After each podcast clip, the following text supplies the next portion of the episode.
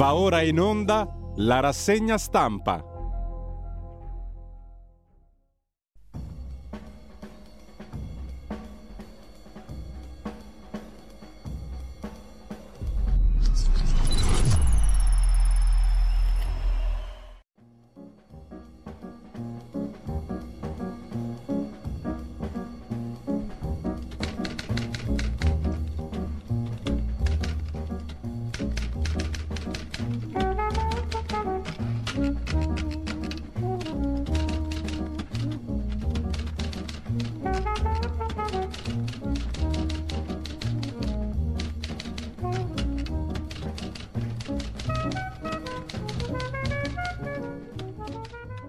Radio Libertà, le trasmissioni tornano in diretta con la rassegna stampa di Giulio Cainarca. Grazie a Federico Borsari, come sempre ottimamente in regia, un cordiale buongiorno a tutte le ascoltatrici e a tutti gli ascoltatori. Sono le 7.31, è mercoledì 7 giugno, vi ricordo il sito di radiolibertà.net, nella homepage trovate questa bella iniziativa, bella perché secondo molti di voi è risultata tale, di lettura integrale dei promessi sposi, cosa fuori dal mondo, fuori dal tempo, anomala e che trovate solo sul sito di radiolibertà.net, sulla pagina Facebook di Radio Libertà dove trovate anche tutti tutti gli aggiornamenti circa ciò che andrà in onda nel corso della giornata. Detto questo, andiamo subito alle prime pagine, non dei giornali, ma alla prima pagina dell'agenzia sa che si apre con un ulteriore sviluppo della guerra in Ucraina. Colpita la diga di Kakovka e scontro tra Ucraina e Russia all'ONU, molti villaggi inondati, l'Ucraina accusa i russi, il copione è sempre quello, la replica sono stati loro. Meloni parla di atto criminale, le Nazioni Unite avvertono conseguenze enormi. Secondo titolo, vi ricordate di Bibbiano? Parlateci di Bibbiano, stamattina se ne parla, assolto lo psicoterapeuta Foti, muore la leggenda di Bibbiano, scrive. L'agenzia sta virgolettando, sono le sue affermazioni. A fidi illeciti cade la condanna a quattro anni e, dice lo stesso psicoterapeuta, ha vinto la giustizia. Poi c'è la vicenda di Giulia Tramontano, nella quale avete modo di leggere e di sentire e di vedere dappertutto.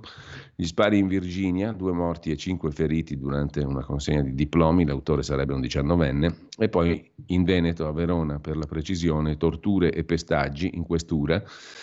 Arrestati cinque poliziotti. Il GIP dice hanno tradito la loro funzione. L'indagine è durata otto mesi. Contro la violenza sulle donne i pubblici ministeri avranno tempi stringenti, si annunciano novità in tema di codice rosso, dal braccialetto elettronico alla distanza minima, le misure che saranno presentate nel disegno di legge all'esame del Consiglio dei Ministri e poi l'Italia si candida ad ospitare l'Einstein Telescope, altissima ricerca a livello spaziale e della fisica. In Sardegna, in quel di Lula, l'annuncio della Premier Giorgia Meloni si tratta del più potente cacciatore di onde gravitazionali mai costruito. Il ministro Tajani ha parlato addirittura di 36.000 posti di lavoro possibili. E ancora Meloni a Tunisi, ogni sforzo per l'accordo fra la Tunisia e il Fondo Monetario Internazionale, fondamentale, ha detto il Premier italiano, la, fondamentale l'accordo con la Tunisia per un rafforzamento e l'accordo con eh, il Fondo Monetario per un rafforzamento del Paese, l'ipotesi di una conferenza su migrazioni e sviluppo a Roma. Mattarella intanto d'accordo con eh, la Francia, i rapporti Italia-Francia sono solidi, il Presidente della Repubblica ha incontrato una delegazione di giovani diplomatici dei due paesi. Con la Francia abbiamo costituito, ha detto il Presidente della Repubblica, abbiamo costruito l'Europa. E ancora scontro sul Roma Pride, la regione pronta a ridare il patrocinio se il portavoce del Roma Pride chiederà scusa per la manipolazione. E un altro dei fatti del giorno, ovvero l'indagine su Massimo D'Alema e su Alessandro Profumo, due nomi grossi della sinistra, della politica e degli affari in Italia e delle aziende di Stato e delle banche, Montepaschi, Leonardo Finmeccanica, cioè Alessandro Profumo, contestato il reato di corruzione internazionale aggravata per importazioni di navi aerei, anzi esportazioni di navi aerei alla Colombia.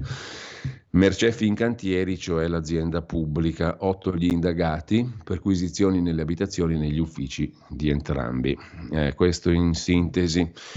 il primo piano dell'agenzia ANSA. Andiamo a vedere anche velocemente le altre notizie, alcune notizie prima delle prime pagine dei giornali. c'è da segnalare per quanto riguarda appunto i giornali, i giornalisti del Corriere della Sera che come scrive Dagospia, rifileranno un bel regalino a Urbanetto Cairo, all'editore Urbano Cairo, due giorni di sciopero. Il Corriere della Sera non uscirà e il sito non verrà aggiornato il 10 e l'11 giugno. A fare incazzare la redazione l'invasione di uomini chiave dell'azienda di Urbano Cairo negli spazi redazionali di Via Solferino. Il direttore generale di Rizzoli Corriere della Sera Bompieri lavorerà con affaccio sul corridoio del direttore Luciano Fontana. Cioè sbarcano in massa al Corriere della Sera gli uomini delle aziende di Cairo, così racconta Dagospia.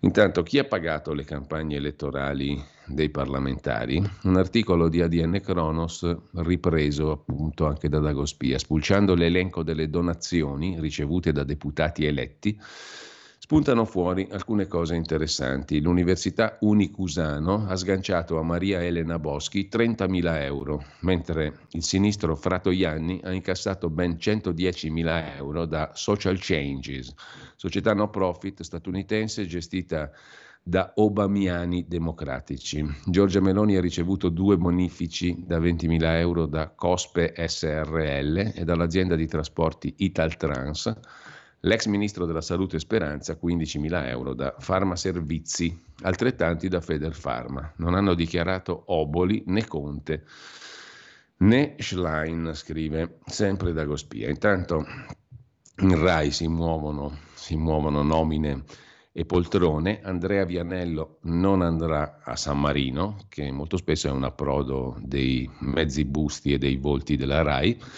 Andrea Vianello, ex direttore di Radio 1, è stato appena defenestrato da Francesco Pionati e dice no alla proposta di Roberto Sergio e attende ora che gli vengano prospettate altre soluzioni. Intanto Angela Mariella su tutte le furie, scrive ancora Dago Spia, non ci sta a fare la parte della trombata, è direttrice di Isoradio. In vista del consiglio di amministrazione RAI del 13 giugno, Mariella sta caricando a pallettoni il suo sponsor principale all'interno della Lega, Alessandro Morelli, senatore, ex direttore di Radio Padania, scrive Dago Spia. Per Mariella sarebbe pronta la poltrona delle relazioni istituzionali al posto di Luca Mazza. Mariella era candidata a tutto, prima al TG2, poi a Radio 1 Giornale Radio, infine a Rai Sport, ma nella spartizione Rai, da Manuale Cencelli, è stata abbattuta da fuoco amico. Salvini le ha preferito Francesco Pionati, del quale si erano perse le tracce da oltre 15 anni, prima senatore, poi deputato, da una decina d'anni sotto traccia alle dirette dipendenze di Alessandro Casarin, che in Rai è il capo della testata regionale. Salvini salda così un debito di gratitudine perché Pionati lo avrebbe consigliato in tutti questi anni, segnalando a Salvini cosa e come intervenire nel dibattito politico per ottenere il massimo effetto mediatico, forte della sua esperienza di pastonista al TG1. Qualcuno infatti se lo ricorderà e come Pionati perché faceva il cosiddetto pastone al TG1. Il pastone era l'insieme delle notizie politiche della giornata, sullo sfondo quasi sempre dei palazzi del potere. E poco importa se in soli quattro anni l'elettorato del Carroccio, forse mercé i consigli di Pionati, è sceso dal 34 all'8%. Partirebbe uno sprint per la direzione di Isoradio lasciata libera da Angela Mariella. Le quotazioni del candidato della primora Ivano Liberati, amico dell'amministratore delegato RAI Roberto Sergio, sono in discesa in crescita quelle di Maria Rita Grieco, vice direttore del TG2. E poi c'è il neodirettore del TG della seconda rete Antonio Preziosi che sarebbe rimpiazzato da Federica Orsini. Insomma si muovono. Federica Orsini sarebbe anche la moglie del ministro della cultura, ex direttore del TG2 a sua volta. Gennaro San Giuliano. Credo che sia meglio chiudere qui perché altrimenti di prima mattina, insomma, non è bello, um, diciamo così, avere disturbi gastrici vari di prima, di prima mattina. Eh, vi segnalo, prima di andare a vedere le prime pagine dei giornali, una conversazione molto bella fra Peppe Rinaldi e Ruben Razzante sul um, sito tempi.it a proposito del caso Tramontano, il voyeurismo esasperato che è il contrario della buona informazione. È il caso della ragazza incinta uccisa dal fidanzato, raccontato in tutte le salse, in tutti i dettagli morbosi, futili, eccetera c'è su tempi.it un'intervista appunto a Ruben Razzante, che voi conoscete molto bene perché spesso è intervenuto in questa radio, docente di diritto dell'informazione all'Università Cattolica di Milano, giornalista esperto in materia di privacy e di diritto e sistema mediatico. Mancano solo le radiografie, le TAC, le analisi sangue, del sangue dei protagonisti vivi o morti che siano. Sul caso, insomma, dell'omicidio di Giulia Tramontano, la stampa non si sta risparmiando nulla. Un esempio su tutti le chat delle conversazioni WhatsApp della ragazza mandate in onda sulla rete cosiddetta ammiraglia della TV pubblica. Insomma, anche il meno attento e sensibile a certe situazioni si accorge che qualcosa non va. Parte da qui il colloquio con il professor Ruben Razzante, che è anche giornalista. I media generalisti stanno trattando la vicenda di Giulia Tramontano in un modo esasperato. Ci troviamo dinanzi all'ennesima brutta pagina del giornalismo di cronaca nera, un sistema che sfrutta la curiosa morbosità della stragrande maggioranza degli italiani per finalità di audience, violando la privacy delle persone anche quando queste non ci sono più e anche la privacy di un detenuto, venendo meno al requisito essenziale dell'informazione. Il requisito essenziale dell'informazione è l'essenzialità e un altro dei capisaldi, ci permettiamo di ricordare, è l'interesse pubblico della notizia. Se c'è un interesse pubblico c'è il, do- il diritto-dovere di raccontare. Qui mi sapete spiegare dov'è l'interesse pubblico? Vengono pubblicati, osserva Razzante, da giorni tutti i particolari di questa storia, senza che essi aggiungano o riducano nulla, tantomeno il dolore dei familiari di Giulia o di altri coinvolti da questa faccenda. Si tratta di un accanimento stucchevole che ha poco a che fare col giornalismo.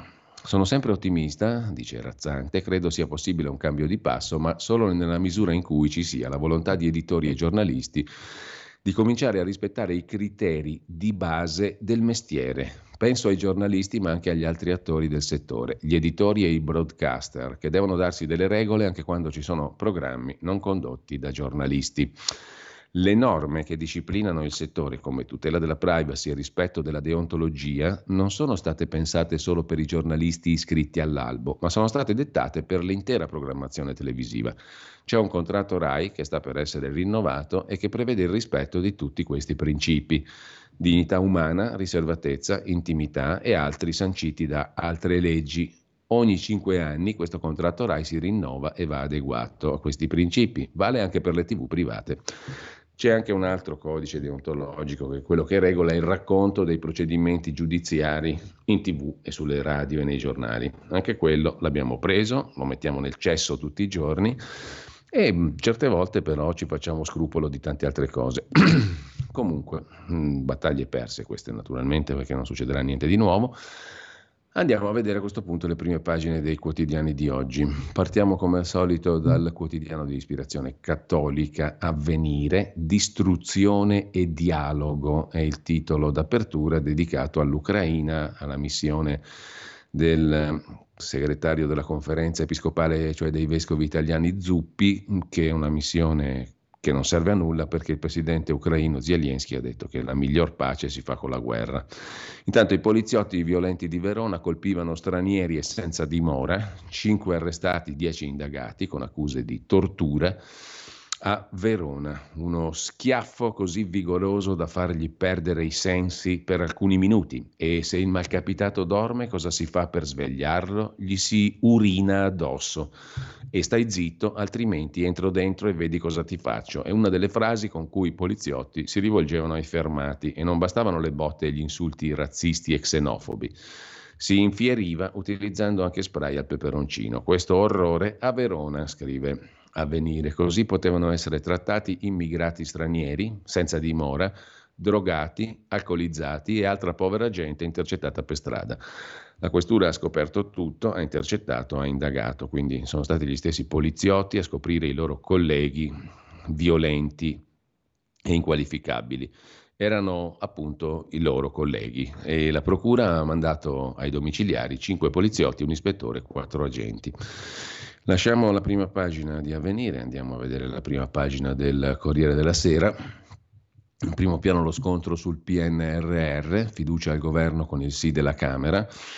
PD e 5 Stelle però lamentano, così la destra apre conflitti con i magistrati, tuttavia il ministro Ciriani assicura che i controlli su come si spendono i soldi eventualmente del PNRR ci saranno e come, i limiti alla Corte dei Conti, eccetera, eccetera.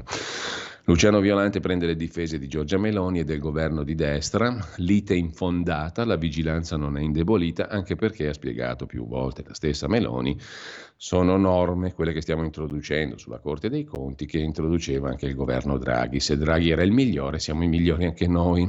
Il caso di Bibbiano, Foti assolto da tutte le accuse, Verona, cinque poliziotti arrestati, pestaggi e servizi sui migranti e poi la distruzione della diga di Nova Kakovka in Ucraina.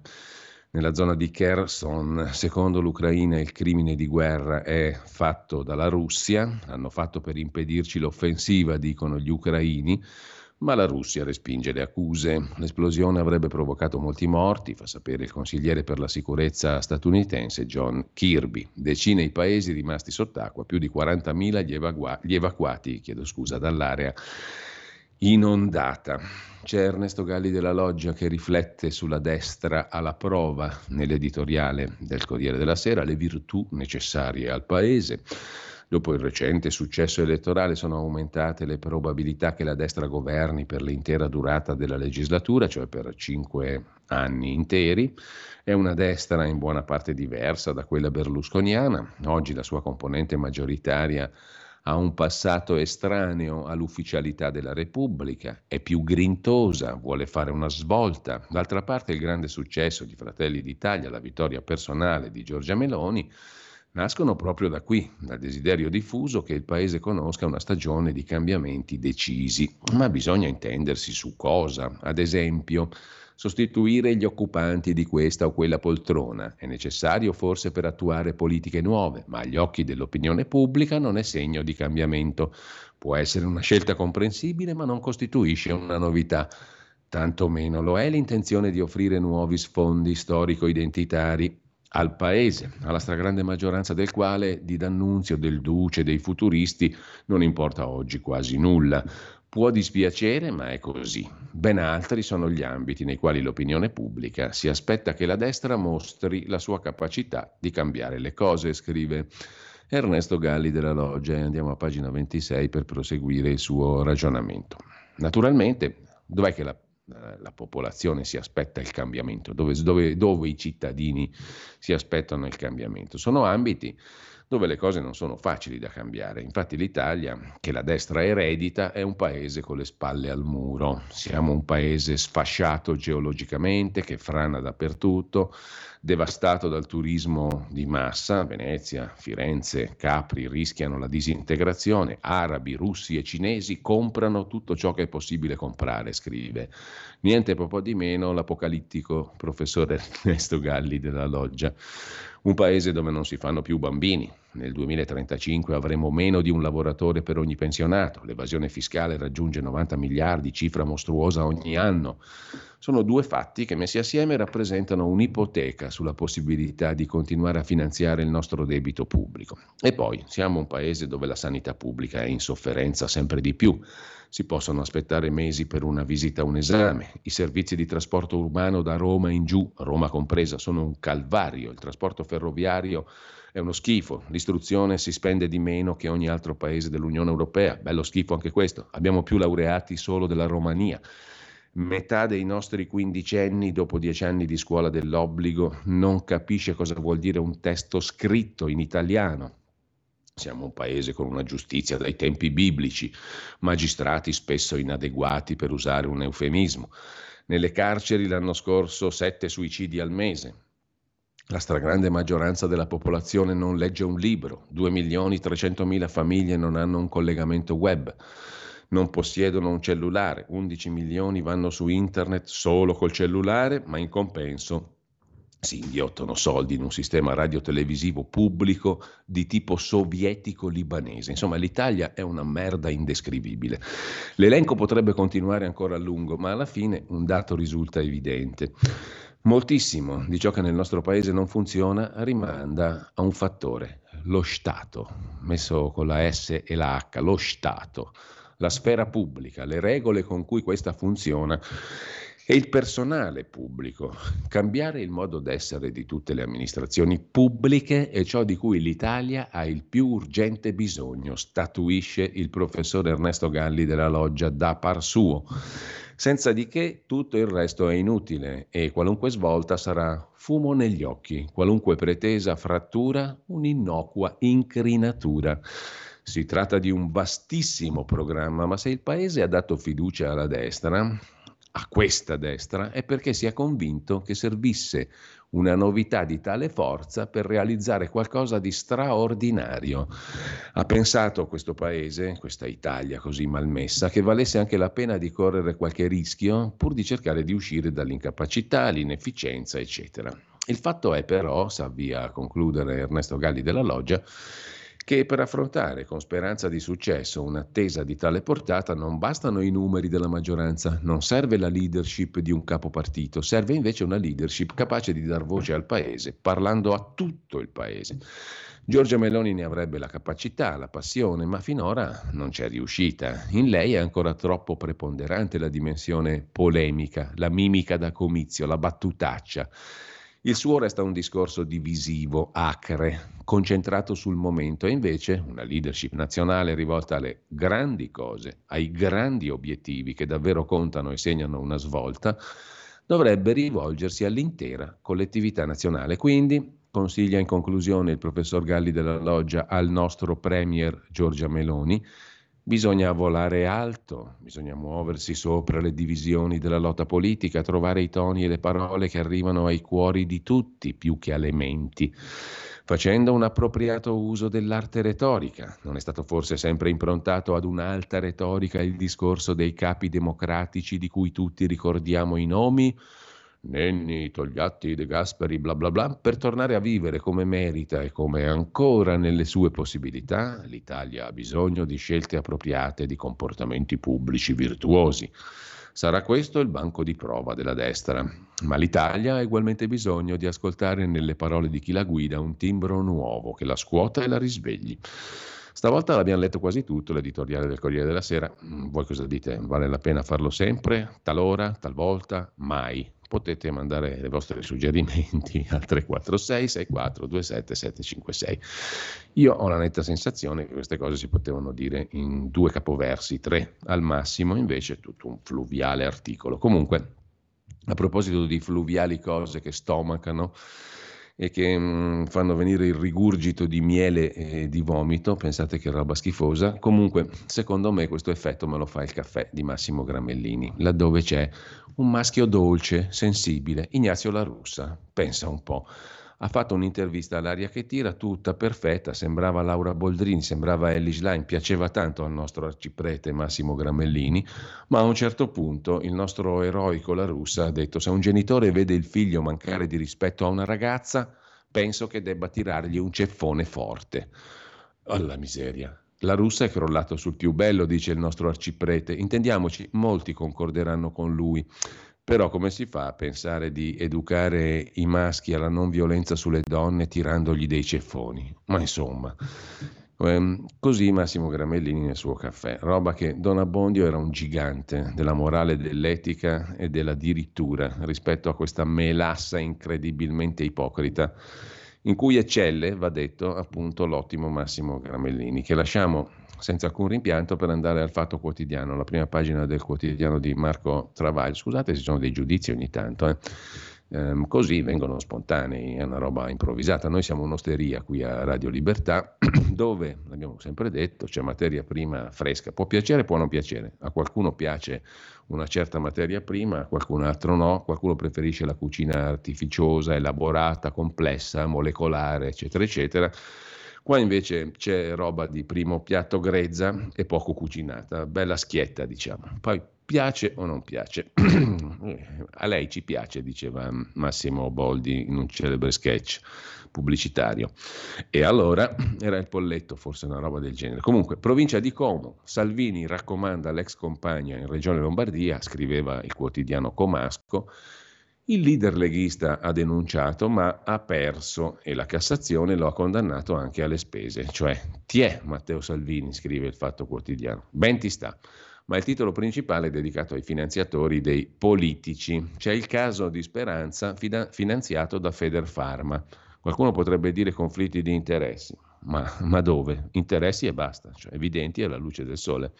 Nelle dichiarazioni c'è il conflitto di interessi, scrive appunto il fatto, dell'ex ministro della salute, mentre invece l'Università Unicusano pagò Maria Elena Boschi. Due sigle di farmacisti hanno sborsato soldi per l'ex ministro Speranza, una per il sottosegretario di Fratelli d'Italia Gemmato mentre Meloni, Fratoianni di base, Fratoianni è stato ampiamente foraggiato, più di tutti rispetto alla cifra finale, 110 mila euro lui e solo 15-20 mila Speranza, 30 mila la Boschi.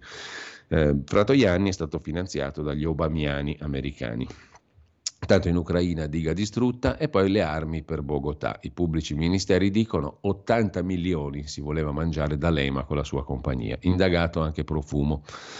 E sempre dalla prima pagina del Fatto Quotidiano, le riforme istituzionali, Meloni alla Renzi, scrive il Fatto, avanti sul premierato. Le riforme le facciamo da soli perché poi c'è il referendum, come Renzi, ma a Renzi gli andò un po' male.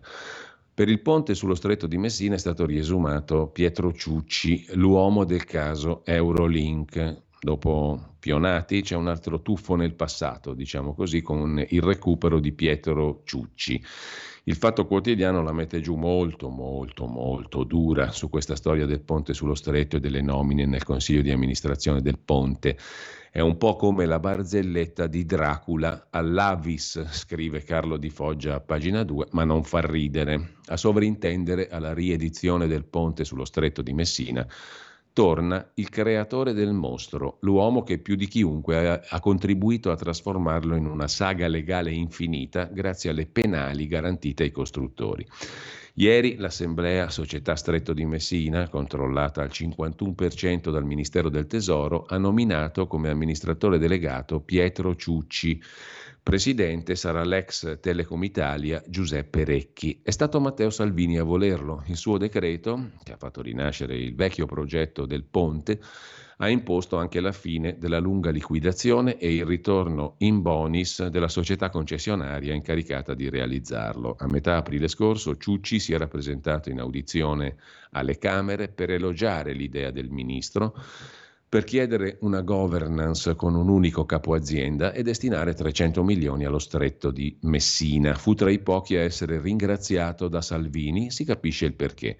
Per il governo Meloni 70 anni sono troppi per guidare il Teatro San Carlo a Napoli, ma 73, l'età di Ciucci, vanno bene per sovrintendere a un'opera da 15 miliardi di euro a salire. La nuova società è un mix di esperienza, novità e competenza, ha detto ieri Salvini. La legge impone a Ciucci di guidare la società a titolo gratuito per non più di un anno, ma siccome il ponte ha tempi più lunghi, alla Camera la Lega ha fatto approvare un emendamento che permetterà ai pensionati di guidare remunerati anche società partecipate pubbliche.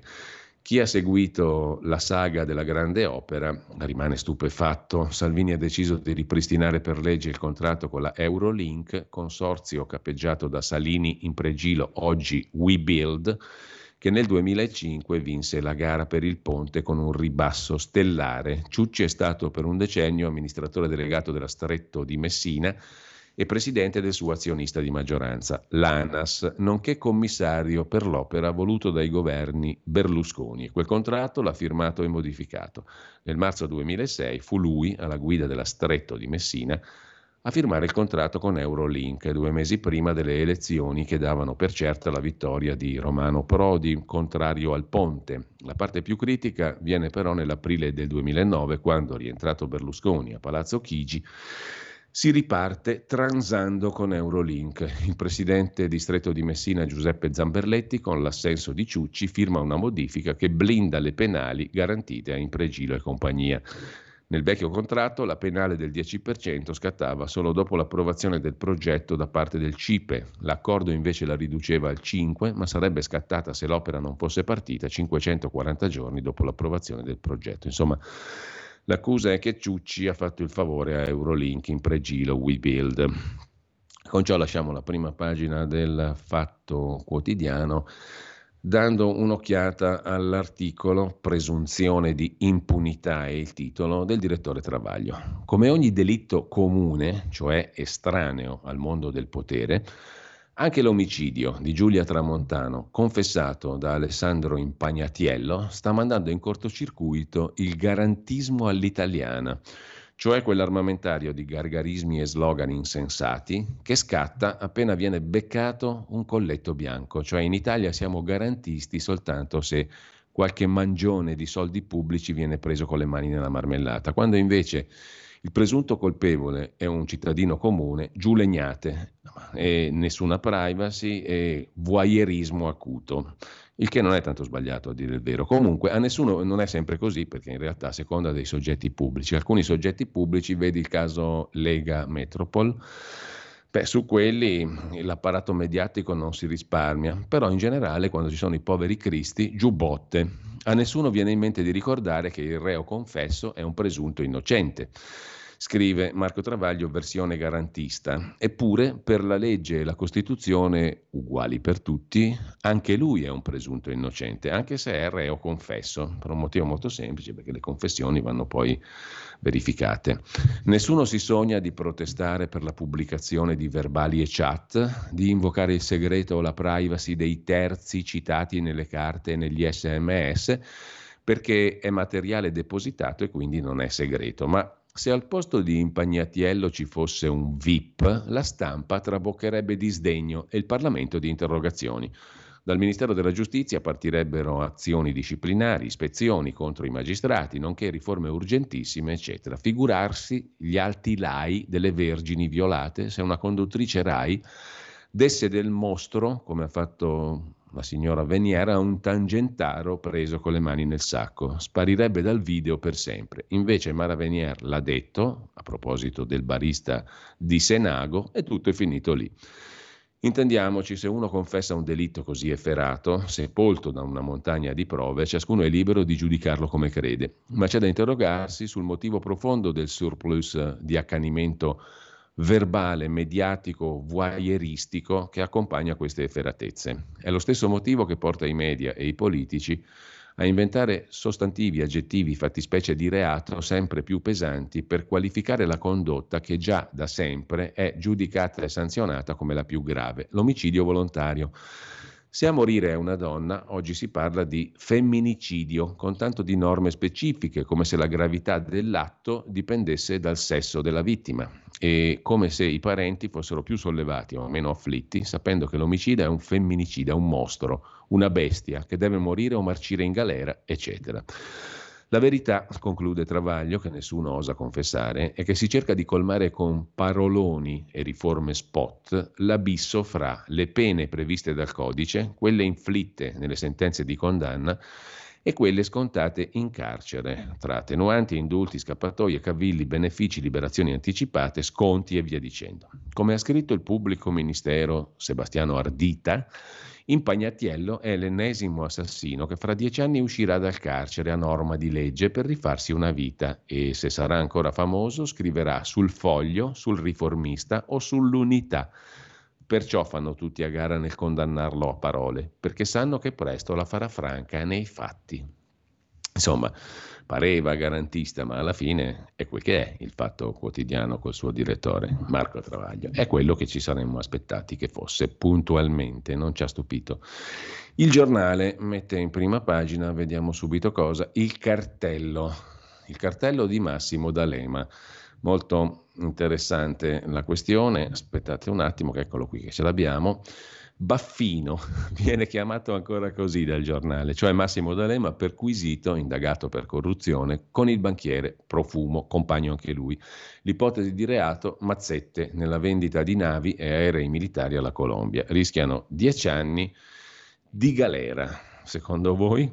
Caso Open, oggi la consulta, qui invece c'è di mezzo Renzi con parte della famiglia, oggi la consulta decide sui parlamentari intercettati. Poi c'è il manifesto del Gay Pride, utero in affitto, schwa e razzismo, la Meloni che media fra Tunisia e Fondo Monetario Internazionale, la Meloni naturalmente con l'articolo perché era un po' che non lo usavamo. E mh, PNRR Corte dei Conti, l'Ucraina allagata e l'intervista a un esponente del governo, il sottosegretario Del Mastro, che dice basta con l'abuso d'ufficio che spacca le gambe a tanti sindaci, le violenze sui detenuti alla questura di Verona. Lasciamo il giornale, uno sguardo lo diamo anche al quotidiano nazionale, giorno, nazione, resto del Carlino. Qui a dominare è la questione delle nuove norme del governo contro i appunto femminicidi, violenza sulle donne, gli arresti saranno più facili video come prova per far scattare la flagranza di reato indifferita e pene più severe, che è un classico all'italiana, pene più severe come le grida manzoniane. Eh, le gride manzoniane. Senago, il killer di Giulia, avrebbe pianificato il delitto giorni prima. Lui e la madre si sono poi informati sulle telecamere nel quartiere, eccetera. E poi d- D'Alema indagato e poco altro. Mm, ma dal quotidiano nazionale passiamo a dare un'occhiata anche al mattino di Napoli, il quotidiano napoletano mette in apertura il titolo principale La diga distrutta in Ucraina e poi sopra Napoli che conquista Parigi con l'arte, da Capodimonte al Louvre, oltre 70 capolavori. Il Museo di Capodimonte contiene delle opere artistiche, dei quadri straordinari. Oggi l'inaugurazione con Mattarella e Macron, il capo dello Stato italiano e il presidente francese, inaugureranno oggi a Parigi la mostra Louvre che ospiterà 70 capolavori provenienti appunto dal Museo Napoletano di Capodimonte. Sulla questione interviene Gennaro San Giuliano, la moglie in attesa di nomina alla RAI, il ministro invece interviene sull'orgoglio di una capitale. Poi c'è la festa dello scudetto per il Napoli, vengono in mente le parole l'altro giorno qui a questa radio di Max del Papa, indelebili. In ogni caso lo scudetto e la festa, quel limite mai varcato. Anche Giuliano Ferrara ieri sul foglio ha messo in guardia i napoletani dal vento dell'imbecillità. Insomma, basta con questa festa, anche no? cosa festeggiamo per 18 anni di fila. Eh, lasciamo con ciò la prima pagina del quotidiano napoletano. Andiamo al tempo di Roma. Il quotidiano romano apre oggi con l'Unione Europea che dorme mentre i criminali sono tutti belli svegli. Il nuovo racket, una banda, trasferiva aspiranti profughi dai nostri hotspot, cioè dai centri di raccolta italiani, verso Francia e Germania. Mentre l'Unione Europea dorme, nuovi racket prendono forma. A fare i ricollocamenti di aspiranti profughi, di immigrati, ci pensano i criminali. Sgominata una banda che faceva uscire i profughi dai nostri centri di raccolta, chissà perché devono chiamarli hotspot, e li portava illegalmente in Francia e Germania, facendosi pagare profumatamente. Sulla questione migranti, il ministro Piantedosi striglia Bruxelles. La tratta illegale riguarda tutti, non solo l'Italia. Se questo vuol dire strigliare, fate un po' voi. Il cancelliere Scholz osserva non lasceremo da soli gli stati di frontiera. Questa roba qui l'abbiamo già letta almeno 3.486 volte. Mattarella in Francia, confronto con Macron e a Roma il sindaco Gualtieri fa marcia indietro sui divieti al traffico nella, zona, nella nuova zona a traffico limitato ZTL fascia verde, estremamente importante per i cittadini romani. Dal tempo a Repubblica, Repubblica apre con una grande foto in prima pagina, un'immagine dei danni alla diga di Nova Kakovka nella regione di Kherson, distrutta la diga, rischio Vajont, titola Repubblica ma il titolo principale è dedicato alla questura di Verona, la questura degli orrori, botte e umiliazioni da poliziotti aguzzini che si accanivano soprattutto su migranti e su altri poveracci senza tetto. I racconti di una vittima non mi facevano andare in bagno e ho urinato lì. Mi hanno usato come straccio per pulire la mia stessa urina. Quando la violenza è di Stato, scrive Carlo Bonini. Di spalla c'è la Colombia, intesa come D'Alema e Profumo, indagati per navi e aerei militari, una vendita poi sfumata, poi non realizzata alla Colombia, e poi affidi a Bibbiano lo psicologo Foti assolto in appello, ma vedremo la sua intervista sulla stampa. La stampa che vediamo subito, in quanto sorella per parte di padre Agnelli Elkan di Repubblica, la Corte dei Conti, il bavaglio, la Corte Costituzionale, eh, il regime autoritario, l'Italia, la destra e compagnia cantante, una noia mortale, tutti i giorni c'è lo stesso titolo su una quantità di giornali indescrivibili. E poi c'è un mito della musica per molti italiana, cioè Vasco Rossi, che ne ha detta una veramente originale. I politici sono dei bugiardi che raccontano le favole. Incredibile, non ci avevamo mai pensato. Uh, intanto, sempre dalla prima pagina della stampa, il buongiorno di Mattia Feltri. Così abbiamo scoperto che Francesco Rocca, anche lui, che ha detto un sacco di cose molto da progressista, Croce Rossa, eccetera, eccetera, beh, insomma, perché ne ha detta una che non è piaciuta alla sinistra, è diventato un fascio anche lui, un lurido fascio. Con questa acuta osservazione del figlio di Vittorio Feltri andiamo a vedere invece la prima pagina della verità Armi alla Colombia, D'Alema indagato è il titolo d'apertura dopo le perquisizioni della Procura di Napoli e lo scoop della verità, perché nessuno l'ha ricordato, adesso abbiamo il modo di ricordarlo, fu la verità, sempre con l'incredibile cronista efficacissimo Giacomo Amadori, a tirare fuori questa storia, Amadori e Fabio Mendolara, con gli ex amministratori delegati di Leonardo e Fincantieri, Profumo e Bono, D'Alema deve rispondere di corruzione internazionale, in combutta con un gruppo criminale organizzato in più stati, in stati diversi. L'accusa dice che D'Alema ha girato la legge per piazzare navi aerei sfruttando agganci politici e diplomatici e D'Alema, anche lui chiamato anche sulla verità chiamato Baffino. Baffino diceva ai suoi sodali, la posta in gioco sono 80 milioni da spartire tra tutti noi. Povero Baffino, scrive Maurizio Belpietro nel commento di prima pagina. Non solo dieci giorni fa il garante della privacy gli ha dato torto stabilendo che era legittimo pubblicare la conversazione in cui lui trattava la compravendita di armi con un ex comandante di gruppi paramilitari fascisti della Colombia ma ora c'è una procura che vuol vedere chiaro nella faccenda e ha indagato D'Alema per corruzione internazionale, poi l'affare non si fece. La storia, come ricorderanno i lettori della verità, risale all'inizio di marzo di un anno fa e a scoperchiarla fu proprio il nostro giornale. Il titolo di un articolo a firma di Giacomo Amadori e François de Tonquedec era il seguente: Ora D'Alema si butta sulle armi, ci sono 80 milioni da spartire.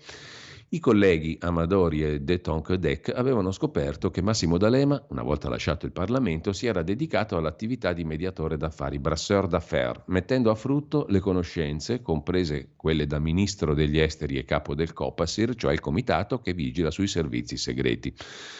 Se si chiede a lui, eh, dirà che lo faceva per dare una mano alle imprese nazionali, ma nella conversazione con un tipo dalla reputazione non immacolata, perché l'interlocutore di D'Alema è stato condannato a 40 anni di carcere e oltretutto era un fascista, diceva altro. Infatti nella registrazione trovata dai cronisti della verità, non soltanto D'Alema trattava la vendita di quattro corvette, due sommergibili, alcuni aerei al Ministero della Difesa della Colombia, ma parlava anche di spartire con altri intermediari 80 milioni di euro. Il colloquio era del febbraio precedente, l'operazione sembrava avere un intoppo e nella registrazione si distingue la voce di D'Alema che cerca di convincere l'interlocutore a non avere esitazioni sulla buona riuscita dell'affare. Noi, dice D'Alema, stiamo lavorando perché? Perché siamo stupidi? Ma no, perché siamo convinti che alla fine riceveremo tutti noi 80 milioni di euro. Questa è la posta in gioco.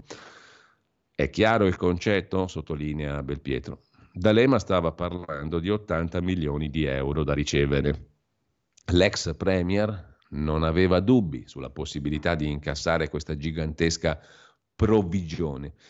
Non appena avremo questi contratti divideremo tutto, sarà diviso tutto, assicurava D'Alema. Insomma, ce ne sarà per ognuno di noi, sottolineava D'Alema, ovvero per il gruppetto di faccendieri che ruotava intorno all'operazione. Ma, avvertiva D'Alema, bisogna fare in fretta per non farsi sfuggire il colpaccio. Tra alcuni mesi ci sarà la nomina degli amministratori, stiamo parlando di Fincantieri e Leonardo, due società pubbliche gigantesche, settore navale e aereo. Potrebbero cambiare gli amministratori, diceva D'Alema. Questo potrebbe cambiare le cose, dobbiamo concentrare lo sforzo per concludere questo accordo in un paio di mesi. Tutto molto chiaro, insomma ci sono 80 milioni, ce li spartiamo noi, ma dobbiamo fare in fretta perché tra un po' cambiano gli amministratori delle due società coinvolte. E non stiamo parlando di società piccole, stiamo parlando di enormi società pubbliche, Leonardo Finmeccanica e Fincantieri. Da subito, commenta Belpietro, ci chiedemmo a che titolo D'Alema parlasse per conto di Fincantieri e Leonardo, ma soprattutto perché potesse promettere ad acquirenti e mediatori una stecca o provvigione, chiamiamola tangente, da 80 milioni, provvigione, non tangente, attenzione, perché sennò uno può avere delle brutte idee. Diciamo che siccome faccio il mediatore mi spetta una quota, la provvigione, la stecca da 80 milioni, da dividere con i facilitatori ma eh, le nostre domande all'epoca caddero nel vuoto, i protagonisti in silenzio. Primo fra tutti a tacere fu D'Alema, aiutato in questo da gran parte della stampa, che si guardò bene dall'approfondire le attività di D'Alema. In assoluta solitudine, per giorni, la verità ha ricostruito i contorni della faccenda, riportando le frasi in cui D'Alema prometteva compensi pari al 2% dell'operazione ma anche lo strano mondo che ruotava intorno all'affare, pluricondannati, generali, massoni, lobbisti. Soprattutto, osserva Belpietro, i nostri cronisti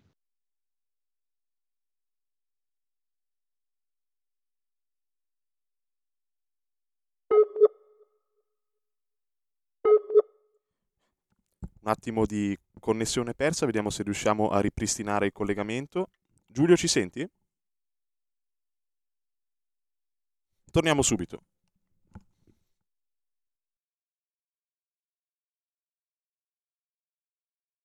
Un mondo oltre l'immaginazione. Un viaggio oltre ogni confine. Comincia l'avventura. Hai solo un'ora. Con Vincent. Movie Time. Ogni sabato dalle ore 16. La prossima volta che vai in vacanza, sia così gentile da farci sapere dove va. Se ti dicessi dove vado, non sarebbe una vacanza. Un nuovo modo per sostenere la tua radio. Visita radiolibertà.net. Ti basta un clic e potrai versare il tuo contributo volontario direttamente online. Potrai donare con ogni tipo di carta di credito, anche prepagata. Ti aspettiamo online su radiolibertà.net. Sostieni la tua radio con il tuo contributo volontario. Radio Libertà. La tua radio. Diamo voce alla nostra gente. In quanti ti promettono trasparenza, ma alla fine ti ritrovi sempre con la bocca chiusa e non puoi dire quello che pensi? Radio Libertà non ha filtri né censure. Ascolta la gente e parla come la gente.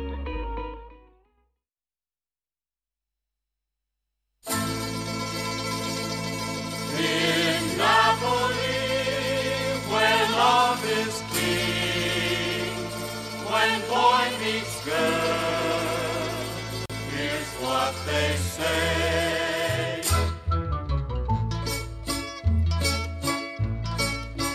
When the moon hits your eye like a big pizza pie, that's amore. When the world seems to shine like you've had too much wine, that's amore. Bells will ring, ting-a-ling-a-ling, ting-a-ling-a-ling, and you'll sing Vita Bella. Hearts will play tippy tippy tay, tippy tippy tay, like a guitar guitarandella. When the stars make you drool, just like a pasta fazool, that's amore. When you dance down the street with a cloud at your feet, you're in love. when you walk in a dream, but you know you're not dreaming, signore. Me, but you see, back in old Napoli, that's amore.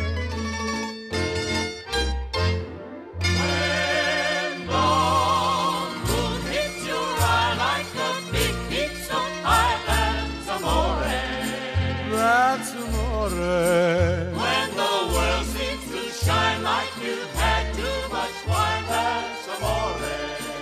That's amore. Bells will ring, Ting-a-ling-a-ling, ting-a-ling-a-ling, and you'll sing Vita Bella. Vita Bella,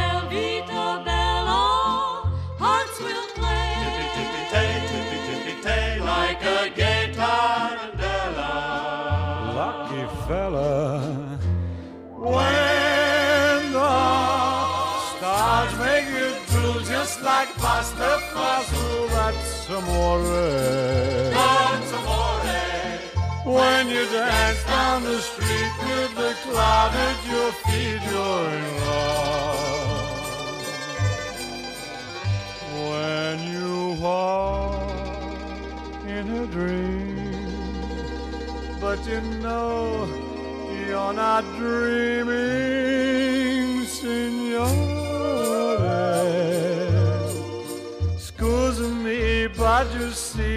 In old Napoli, that's amore. Amore, that's amore.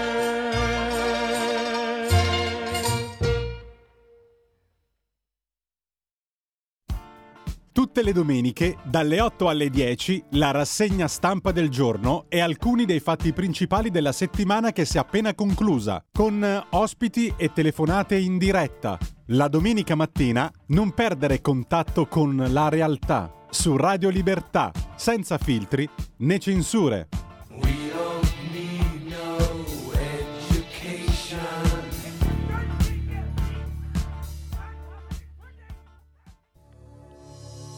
Leonardo Sciascia, La guerra, l'odio e la pietà, 1981.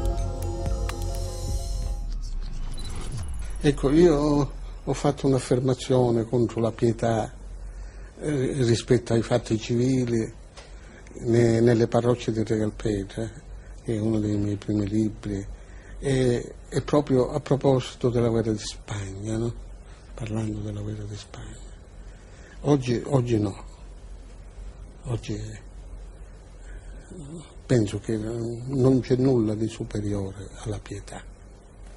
Che è un sentimento Non c'è cristiano. nulla di superiore al valore della vita umana, In ogni caso in ogni caso e in ogni circostanza. e in ogni circostanza. Sì.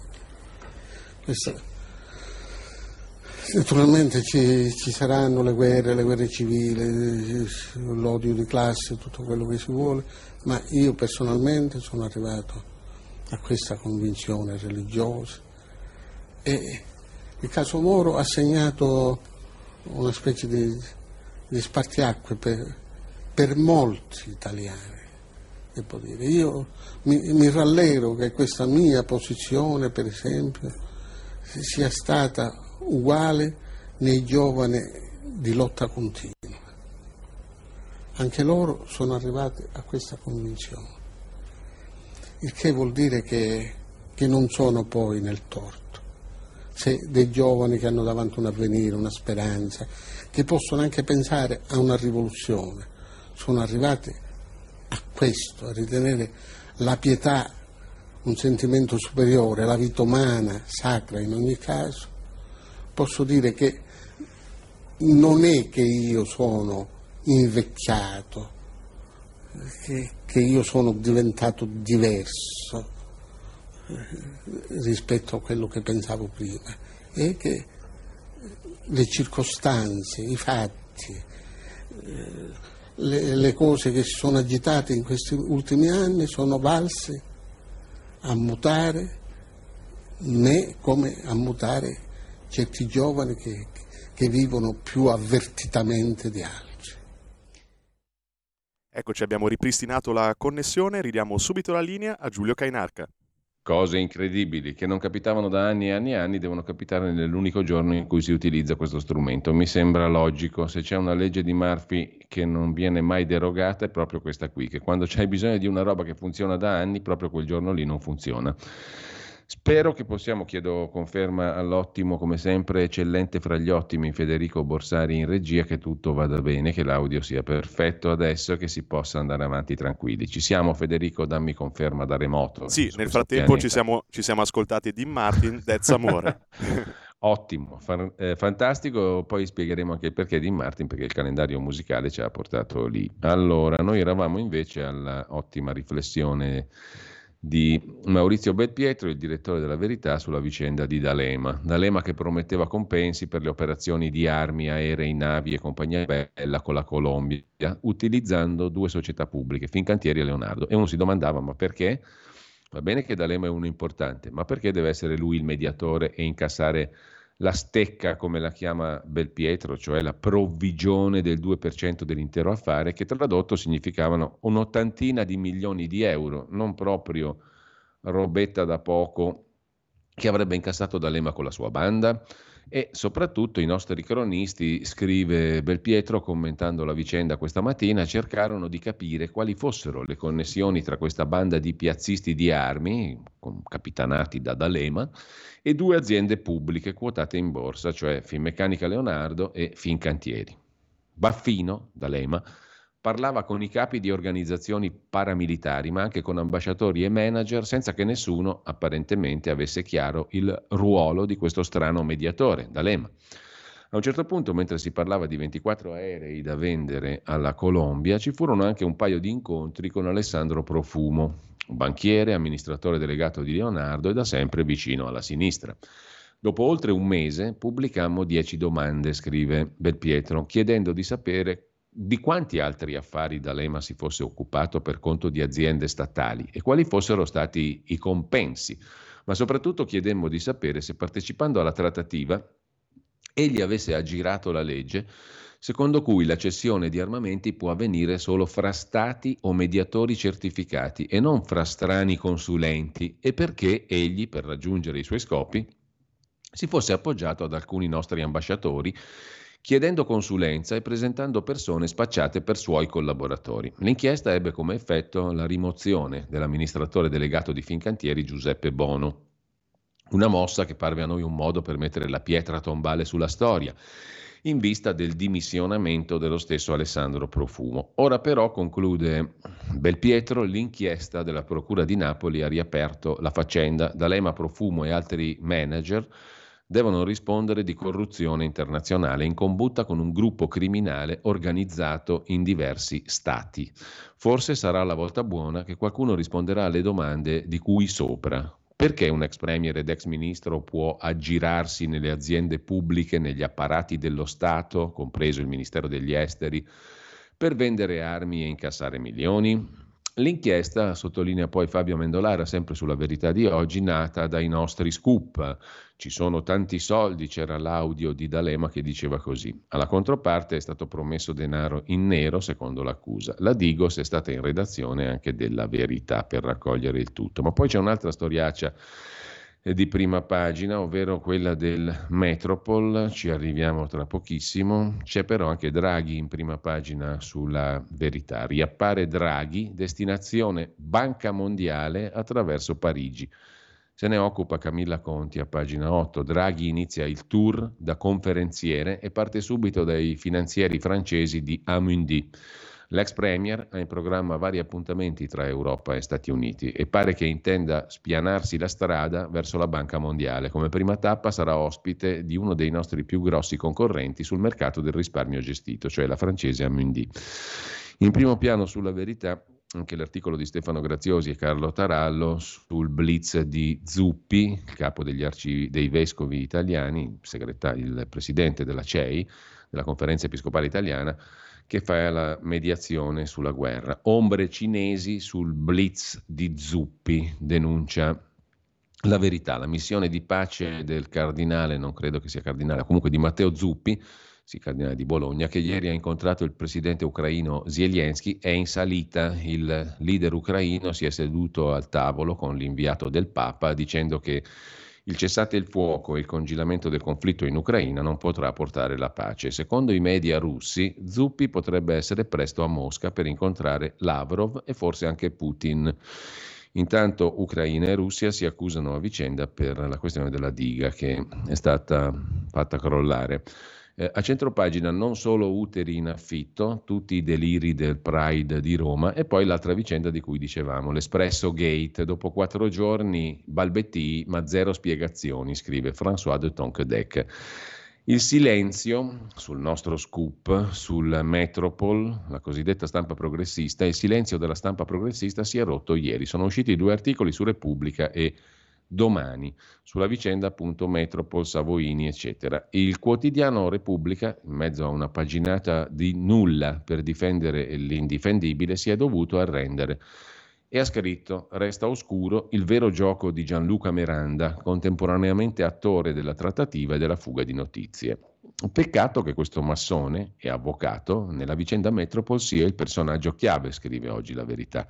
È infatti questo tizio, Gianluca Miranda, l'uomo che partecipa anche come unico italiano a molti dei 40 incontri propedeutici al cosiddetto affare del Metropol, di cui parlano i magistrati di Milano, che per anni si sono preoccupati di portare avanti la narrazione della Lega complice di una corruzione internazionale, scrive De Tonquedec. Pausa.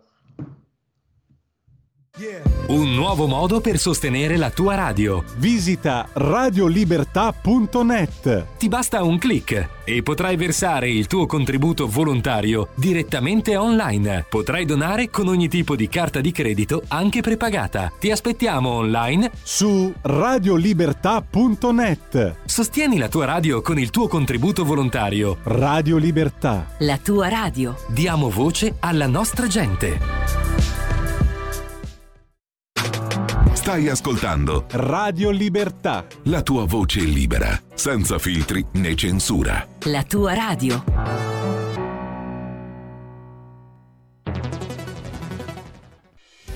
Quotidiano di Sicilia, il quotidiano d'Italia, l'informazione che ribalta i luoghi comuni, una vera visione dei fatti, l'Italia vista da sud.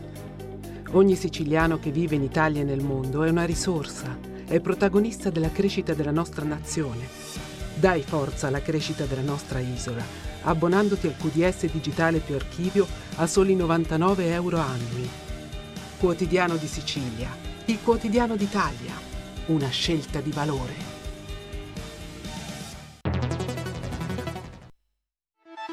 Stai ascoltando Radio Libertà, la tua voce libera, senza filtri né censure, la tua radio.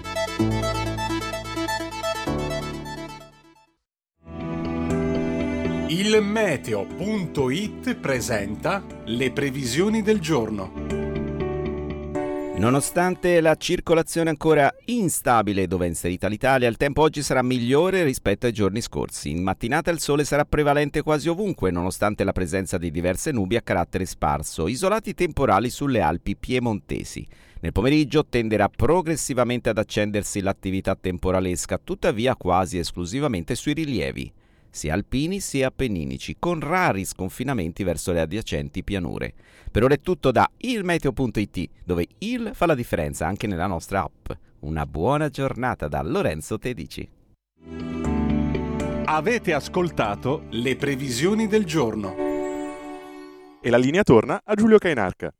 Eccoci qua. Allora, in sintesi, cosa scrive François de Tonquedec sulla bufala del Metropol, Savoini, Russia, i soldi alla Lega, il petrolio e compagnia bella? La stampa rossa va in testa coda sull'amico del giornalista dell'Espresso, Tizian, che poi era in combutta con questo Miranda, un avvocato calabrese, massone, losco. Repubblica e Domani provano a difendere l'inchiesta contro Salvini, ma non spiegano il ruolo di questo soggetto, che è anche la fonte di tutta la vicenda, l'avvocato calabrese Gianluca Miranda. La Procura di Milano e la Guardia di Finanza hanno preso per buone tutte le piste, malgrado gli scarsi riscontri che portavano alla Lega. L'avvocato massone organizzava gli incontri per fare traffici con il petrolio e registrava tutto per l'Espresso. Per quale motivo? So più o meno, però l'abbiamo capito per quale motivo. Comunque, da segnalare in prima pagina ancora sulla verità l'articolo di Marcello Veneziani, Botte da Orban, deriva autoritaria meloniana è la nuova moda preta porter. Dal mese di giugno c'è una nuova moda, la deriva autoritaria, si porta su tutto. Claudio Risè, psicoterapeuta, scrive ancora sulla verità a proposito di era della trasgressione obbligatoria, è un'era che è arrivata alla fine, ai titoli di coda, bisogna ritornare a se stessi, ottimo auspicio, e poi il Green Pass anche per obbligarci a fare i verdi, nero su bianco, denunzia da par suo Claudio Antonelli, lo strumento controllerà l'ambito sanitario e ambientale e poi arriverà il fisco, cioè saremo bastonati tramite quello che abbiamo già sperimentato, il Green Pass. Infine Alessandro Rico, più eco investimenti ma CO2 record e chiedono altri 170 mila miliardi di riparazioni climatiche. Siamo messi male, la sostenibilità è insostenibile. Dalla verità ci trasbordiamo armi e bagagli sulla prima pagina del quotidiano Libero. L'Italia è ripartita, scrive Sandro Iacometti nell'articolo di apertura. Carissimi gufi, arrendetevi. I dati dell'Istat, quest'anno il PIL crescerà dell'1,2%. Le famiglie si fidano, il nuovo BTP è un successo e Meloni in Tunisia per i migranti. L'Unione Europea l'appoggia. Insomma, l'Italia va la nave va. Alessandro Sallusti si occupa dello sbarco in Normandia. Che vergogna il D-Day dimenticato. 6 giugno 1944. 79 anni fa, come ieri, alle prime luci dell'alba, sulle coste francesi della Normandia, il più grande esercito di liberazione della storia. 156.000 soldati, 20.000 veicoli blindati sbarcarono su quelle spiagge dopo aver attraversato la Manica. Era il D-Day, il giorno deciso dagli alleati per la liberazione dell'Europa dal nazifascismo. Nelle prime ore dello sbarco morirono 2.500 ragazzi, americani, inglesi, canadesi, francesi, polacchi, belgi, cecoslovacchi, olandesi, norvegesi. Undici mesi dopo, quell'immane sacrificio portò alla fine della seconda guerra mondiale.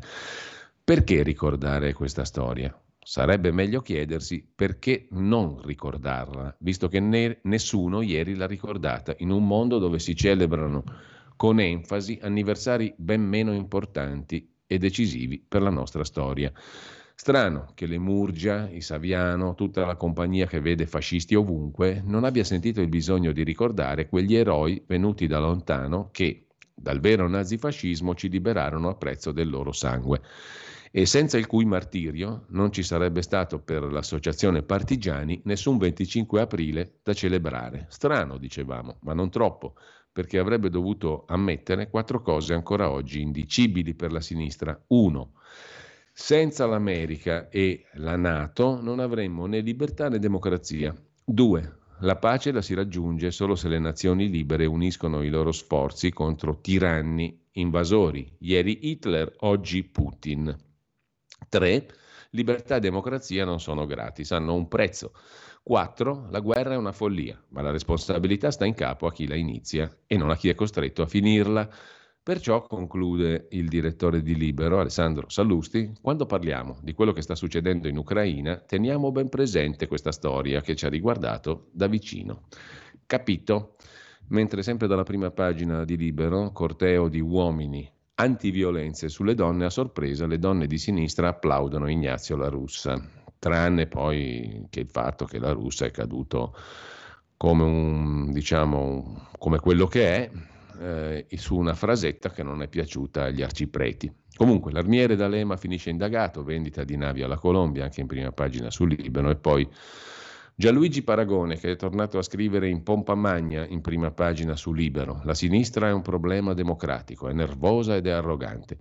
E, ehm, a chiudere, il freno ai magistrati ottiene il primo sì. PNRR, la fiducia alla Camera sulla questione della Corte dei Conti e dei controlli. A chiudere, come tutti i giorni, la prima pagina di Libero l'appunto di Filippo Facci.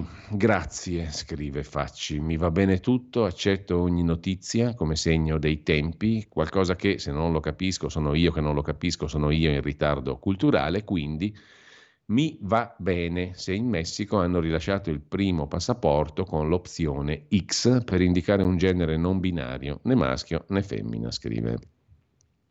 In prima pagina su Libero. Filippo Facci, abbiamo visto le prime pagine, adesso ci rimane da vedere però anche la prima pagina di Italia Oggi, il quotidiano diretto da Pierluigi Magnaschi, che apre con una questione che riguarda il mondo del lavoro, anzi anche il Ministero del Lavoro. Il Ministro del Lavoro Calderone ha annunciato la sinergia tra agenzie private e centri per l'impiego, una task force per il lavoro. Ma c'è un altro un altro titolo che cattura l'occhio in prima pagina su Italia Oggi di stamani, il 60% degli italiani boccia la riforma delle regioni, delle autonomie di Calderoli perché danneggia le più deboli.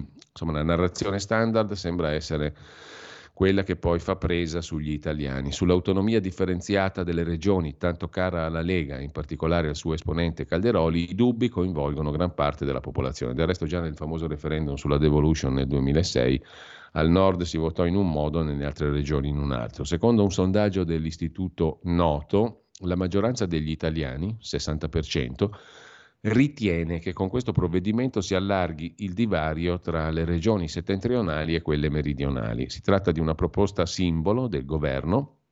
Stando ai sondaggi, il consenso complessivo al governo c'è,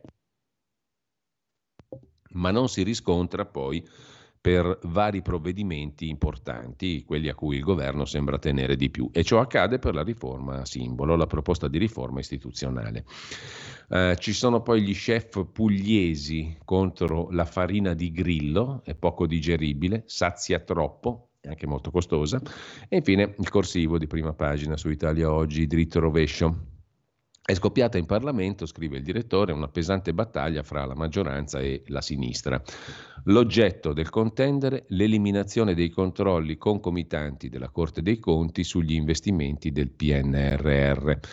Il PD, modello Schlein, portato comunque ad alzare il livello dello scontro, aveva iniziato la polemica già da una settimana, inventandosi, con la connivenza di quasi tutti i media, la preoccupazione dell'Unione Europea che non c'è mai stata e facendo capire che il centrodestra voleva lasciare terreno libero ai corruttori. Purtroppo, scrive il direttore di Italia Oggi, sono pochi gli italiani che sono stati esattamente informati, come ha fatto sulle nostre colonne Domenico Caccopardo, che di questi temi è un grande riconosciuto specialista. I controlli concomitanti, infatti, sono stati inventati da una certa Fabiana Dadone nel governo Conte 1, scrive Italia oggi, in realtà è il Conte 2. In ogni caso, visto che essi avrebbero impedito di varare le opere del PNRR, il governo Draghi, di cui il PD era parte, li aveva congelati. Adesso Meloni ne ha proseguito il congelamento. Cos'ha il PD da protestare, visto che lo aveva approvato lui stesso? Scrive ineccepibilmente Magnaschi. A pagina 2 di Italia Oggi invece c'è una riflessione altrettanto interessante che fa Marino Longoni, direttore di Italia Oggi 7, che ben conoscete, sono state sentite le sue opinioni più volte nella trasmissione oltre la pagina di Pierluigi Pellegrini. In ogni caso, scrive Longoni, il modello occidentale ha perso la sua presa e aumentano a vista d'occhio i paesi che sono contro gli Stati Uniti. Uno dei fenomeni emergenti a livello internazionale è la perdita di attrazione, forse di credibilità, del cosiddetto modello occidentale. I paesi islamici, l'Africa, l'Asia, hanno smesso di inseguire lo stile di vita dell'Occidente e stanno cercando modelli di sviluppo diversi, scrive Marino Longoni. Alleanze politiche sganciate dalla sudditanza agli Stati Uniti e all'Europa. Uno degli esempi più evidenti è il numero di paesi che non hanno condannato l'aggressione russa all'Ucraina e si sono messi fuori dall'alleanza occidentale. Un altro caso è la rottura dell'asse tra Arabia Saudita e Stati Uniti, con l'Arabia che ha scelto la Cina e ha accettato la mediazione di Pechino nella faida che la opponeva all'Iran. Quali le cause di questo smarcamento che diventa sempre più evidente?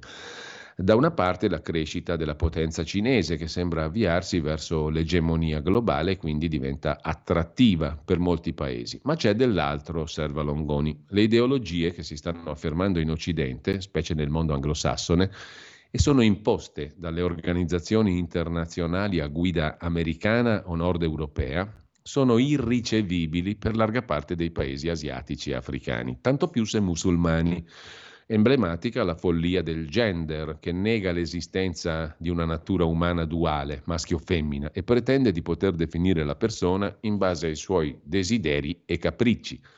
Mondi per i quali l'idea della parità fra uomo e donna suona ancora come ostica, mondi che guardano a simili degenerazioni con un misto di disprezzo e di paura. È comprensibile che cerchino di prendere le distanze da questi modelli.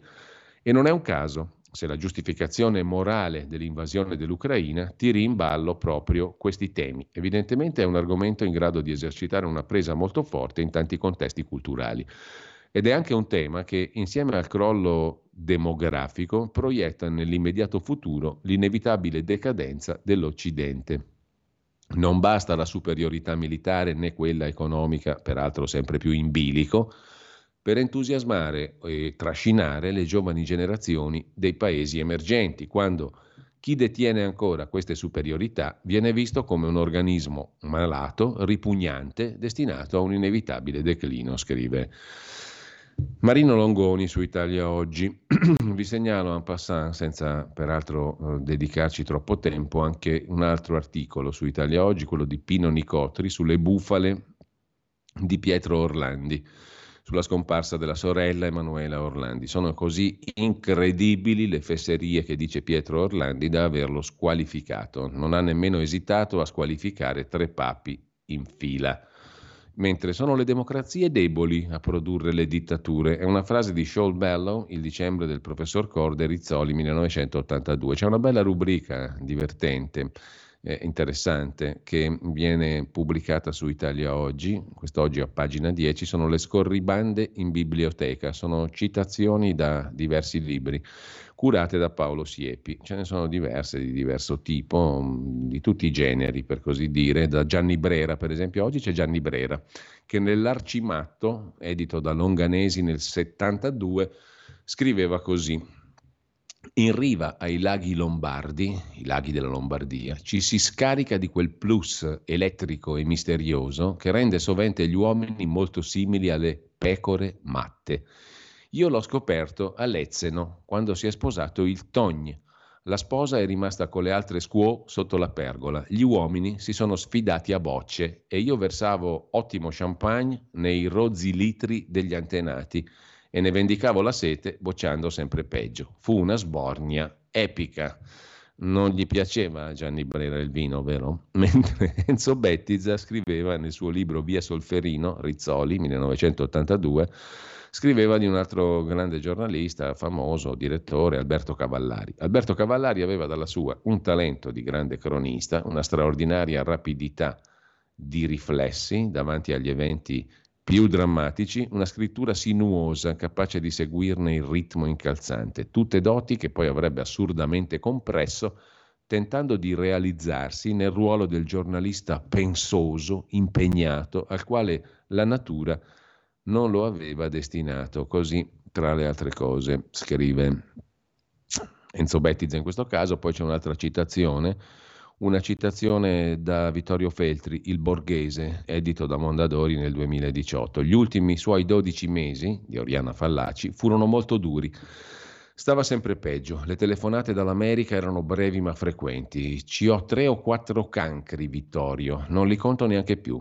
Si stancava presto, aveva il fiato corto, troncava le comunicazioni. Ora ciao perché devo morire. Che idiota ero, scriveva Vittorio Feltri. Pensavo che scherzasse, non la pigliavo sul serio. A giugno 2006 squillò il cellulare, era morta. Gino Bramieri, Barzellette, De Vecchi Editore, 1989. Definizione. Cos'è il cavillo? è quell'animalillo che tritta e galippa e con questa fantastica, meravigliosa, ineguagliabile barzelletta lasciamo la rubrica Scorribande in biblioteca su Italia Oggi. Mentre c'è una cosa curiosa che racconta da Berlino Roberto Giardina, riguarda in realtà l'Austria, dove muore il giornale più vecchio del mondo, è il Wiener Zeitung di Vienna che rinuncia a essere stampato, andrà soltanto sul web, anche se in Austria ci sono ancora molti lettori. Sta per morire dunque il Wiener Zeitung, il più antico giornale del mondo. Dalla fine di giugno continuerà nell'edizione online, ma è tutta un'altra cosa. Sarebbe battuto dalla Leipziger Zeitung, che uscì a Lipsia il primo luglio del 1650. Sarebbe superato anche dall'italiano La Gazzetta di Mantova, che apparve nel 1664. E del resto io scrivo per il resto del Carlino, che è nato nel 1885, e devo spiegare ai tedeschi perché si chiami in questo strano modo. Quando uscì non aveva nome e al mercato i venditori chiedevano ai clienti invece del resto del Carlino, che era una moneta, perché non prendete questo giornale? E nel 67 mi fu offerta una gratifica per il centenario della stampa. Perché dunque ricordare il o la Wiener Zeitung, giornale in tedesco è femminile, anche se non è il più antico quotidiano del mondo? Scompare in Austria dove la stampa si trova ancora in una situazione invidiabile, molto meglio dell'Italia e perfino della Germania. In ogni caso, in Austria si legge ancora, ci sono molti lettori, però i costi sono diventati insostenibili. Il giornale chiude. Andiamo a vedere rapidamente anche la prima pagina del foglio. Qui da segnalare c'è un pezzo di Salvatore Merlo su Massimo D'Alema, breve storia di uno che è stato scambiato per Machiavelli e invece forse era Totò, per sminuire un po' anche la portata penale dell'inchiesta che riguarda D'Alema sulla compravendita di navi, aerei militari, eccetera, eccetera, Colombia, Italia, eh, Fincantieri, Finmeccanica. E si domanda a Salvatore Merlo, ma non è che pensavamo che fosse Machiavelli e invece era Totò, anzi, più che Totò, Decio Cavallo, il mister a cui il principe De Curtis vende la fontana di Trevi. È notizia di ieri che Massimo D'Alema, in questa seconda vita da centralinista telefonico, nel senso che mette in contatto la gente, è indagato a Napoli assieme all'ex amministratore di Leonardo Finmeccanica Alessandro Profumo in una storia che sembra uscita dal celebre film di Totò, ve lo ricordate, no? quando Totò vende la fontana di Trevi a un italo-americano che si chiama Decio Cavallo anche se per la verità ancora non è ben chiaro se D'Alema sia in effetti quello che la Fontana di Trevi la vende o quello che al contrario se la compra. Bisogna infatti immaginarsi D'Alema, ex presidente del Consiglio, che a marzo del 22 viene avvicinato da due tizi pugliesi che si spacciano per broker e gli dicono che vogliono acquistare aerei militari e sommergibili da vendere al governo di estrema destra colombiano, tant'è che D'Alema parla al telefono con uno condannato a 40 anni, ma uno fascista di estrema destra. Poiché D'Alema, lo si è fin troppo detto, arriva in fretta, parte fulmineo, si alza di scatto, siede di schianto, vola dalla finestra, sapete che succede? succede che l'intelligentissimo, diabolico D'Alema, la faina della politica italiana, mette subito in contatto questi due tizi pugliesi con Leonardo, la nostra maggiore industria bellica, senza battere ciglio. Solo che, trattandosi a quanto pare di due truffatori, la cosa viene scoperta e bloccata. L'affare va a monte. Il governo colombiano borbotta sull'inaffidabilità sudamericana degli italiani e alla fine interviene pure la magistratura, che adesso ha messo sotto indagine anche D'Alema. Cose che capitano a tutti, direte voi, solo che ad Alema capitano un po' più spesso. A marzo del 21, in piena pandemia per dire, D'Alema aveva messo in contatto, di nuovo, un'azienda cinese con la protezione civile italiana aveva fatto acquistare al governo un centinaio di ventilatori ospedalieri, quasi 3 milioni di euro. Ma ecco che ad aprile, secondo la verità, quei ventilatori vengono ritirati da Regione Lazio perché privi del marchio CE. Insomma, non erano a norma e forse nemmeno funzionavano. Il punto è che D'Alema, quest'uomo circolare, il cui motto è dalle Alpi alla Grande Muraglia, è diventato uno sfiancatelefoni intercontinentale e se un tempo aveva una camminata saltellante dovuta alla sua fissa preoccupazione di evitare i trabocchetti che preparava per gli altri, adesso precipita lui in tutte le buche. In pratica la fregatura è il suo gorgonzola, egli ne sente l'odore da lontano, prima di ogni altro, e vi si avvia ogni volta con sicuro istinto. Per fortuna ci risulta che Vanna Marchi non abbia il numero di D'Alema e questo ci rassicura. Almeno, conclude Salvatore Merlo sul foglio di oggi, siamo sicuri che non comprerà i numeri del lotto né lo sciogli pancia. Può darsi sia sfortuna, chissà.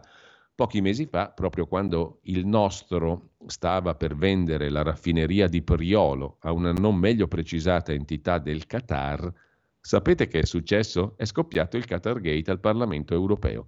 Il tempismo è tutto, scrive Salvatore Merlo a proposito di Decio Cavallo, ovvero Massimo D'Alema.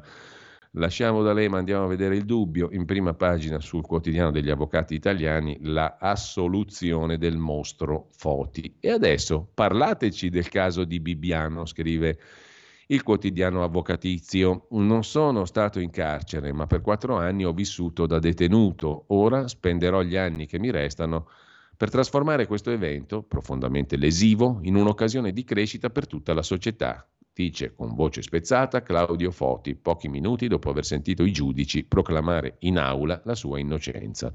Nessun plagio, lo psicoterapeuta dipinto come il lupo di Bibbiano non ha provocato alcun disturbo borderline nella sua paziente all'epoca diciassettenne, finita da lui per abusi subiti durante l'infanzia e l'adolescenza.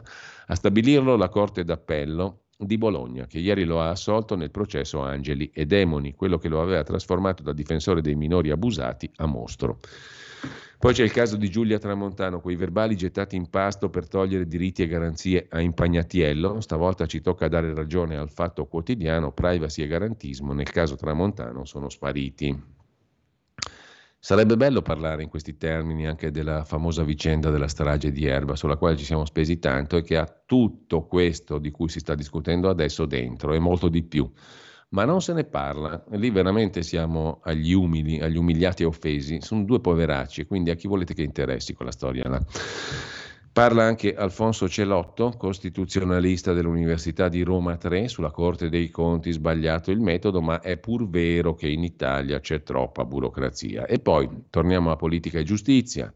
Con Matteo Renzi, gli spifferi della Corte Costituzionale in relazione ad alcune illazioni comparse su organi di stampa L'ufficio comunicazione della Corte Costituzionale precisa che sono destituite di fondamento. La Corte Costituzionale si prende la briga di smentire un articolo che riguarda la vicenda giudiziaria di Matteo Renzi, il caso Open, così su Il Dubbio, il quotidiano degli avvocati. Detto questo, adesso un attimo soltanto che Diamo un'occhiata, intanto mandiamo un po' di musica e facciamo annunciare direttamente da Federico Borsari che cosa ci ascoltiamo adesso e perché. Piccola pausa e poi vediamo un po' le, alcuni degli articoli delle pagine interne dei quotidiani di oggi. Federico, cosa ci fai ascoltare? Volare nel blu dipinto di blu, la versione di Dean Martin. Eh, andiamo sul, sull'enorme qui, sul, sul mitico. Volare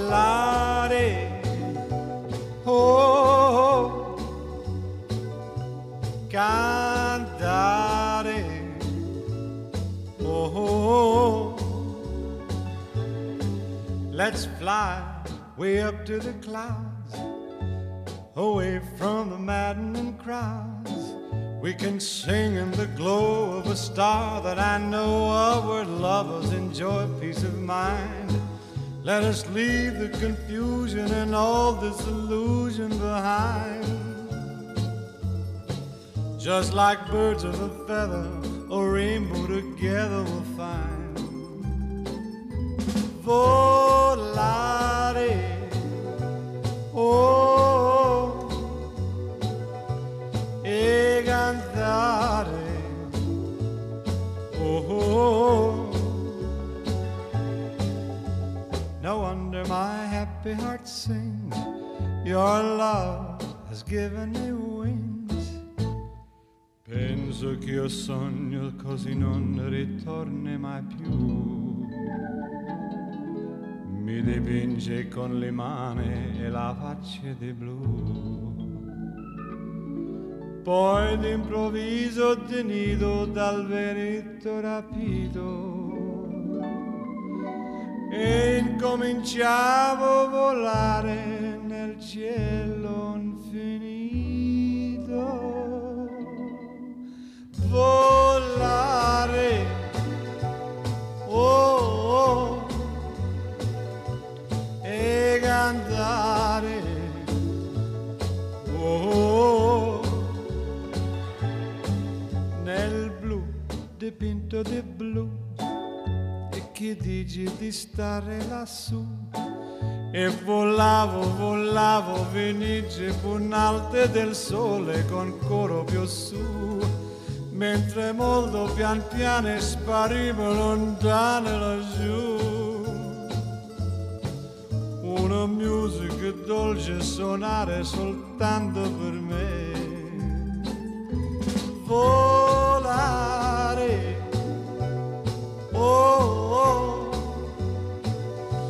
E cantare. Oh, oh no wonder my happy heart sings. Your love has given me wings. Nel blu dipinto di blu. Venite di stare lassù.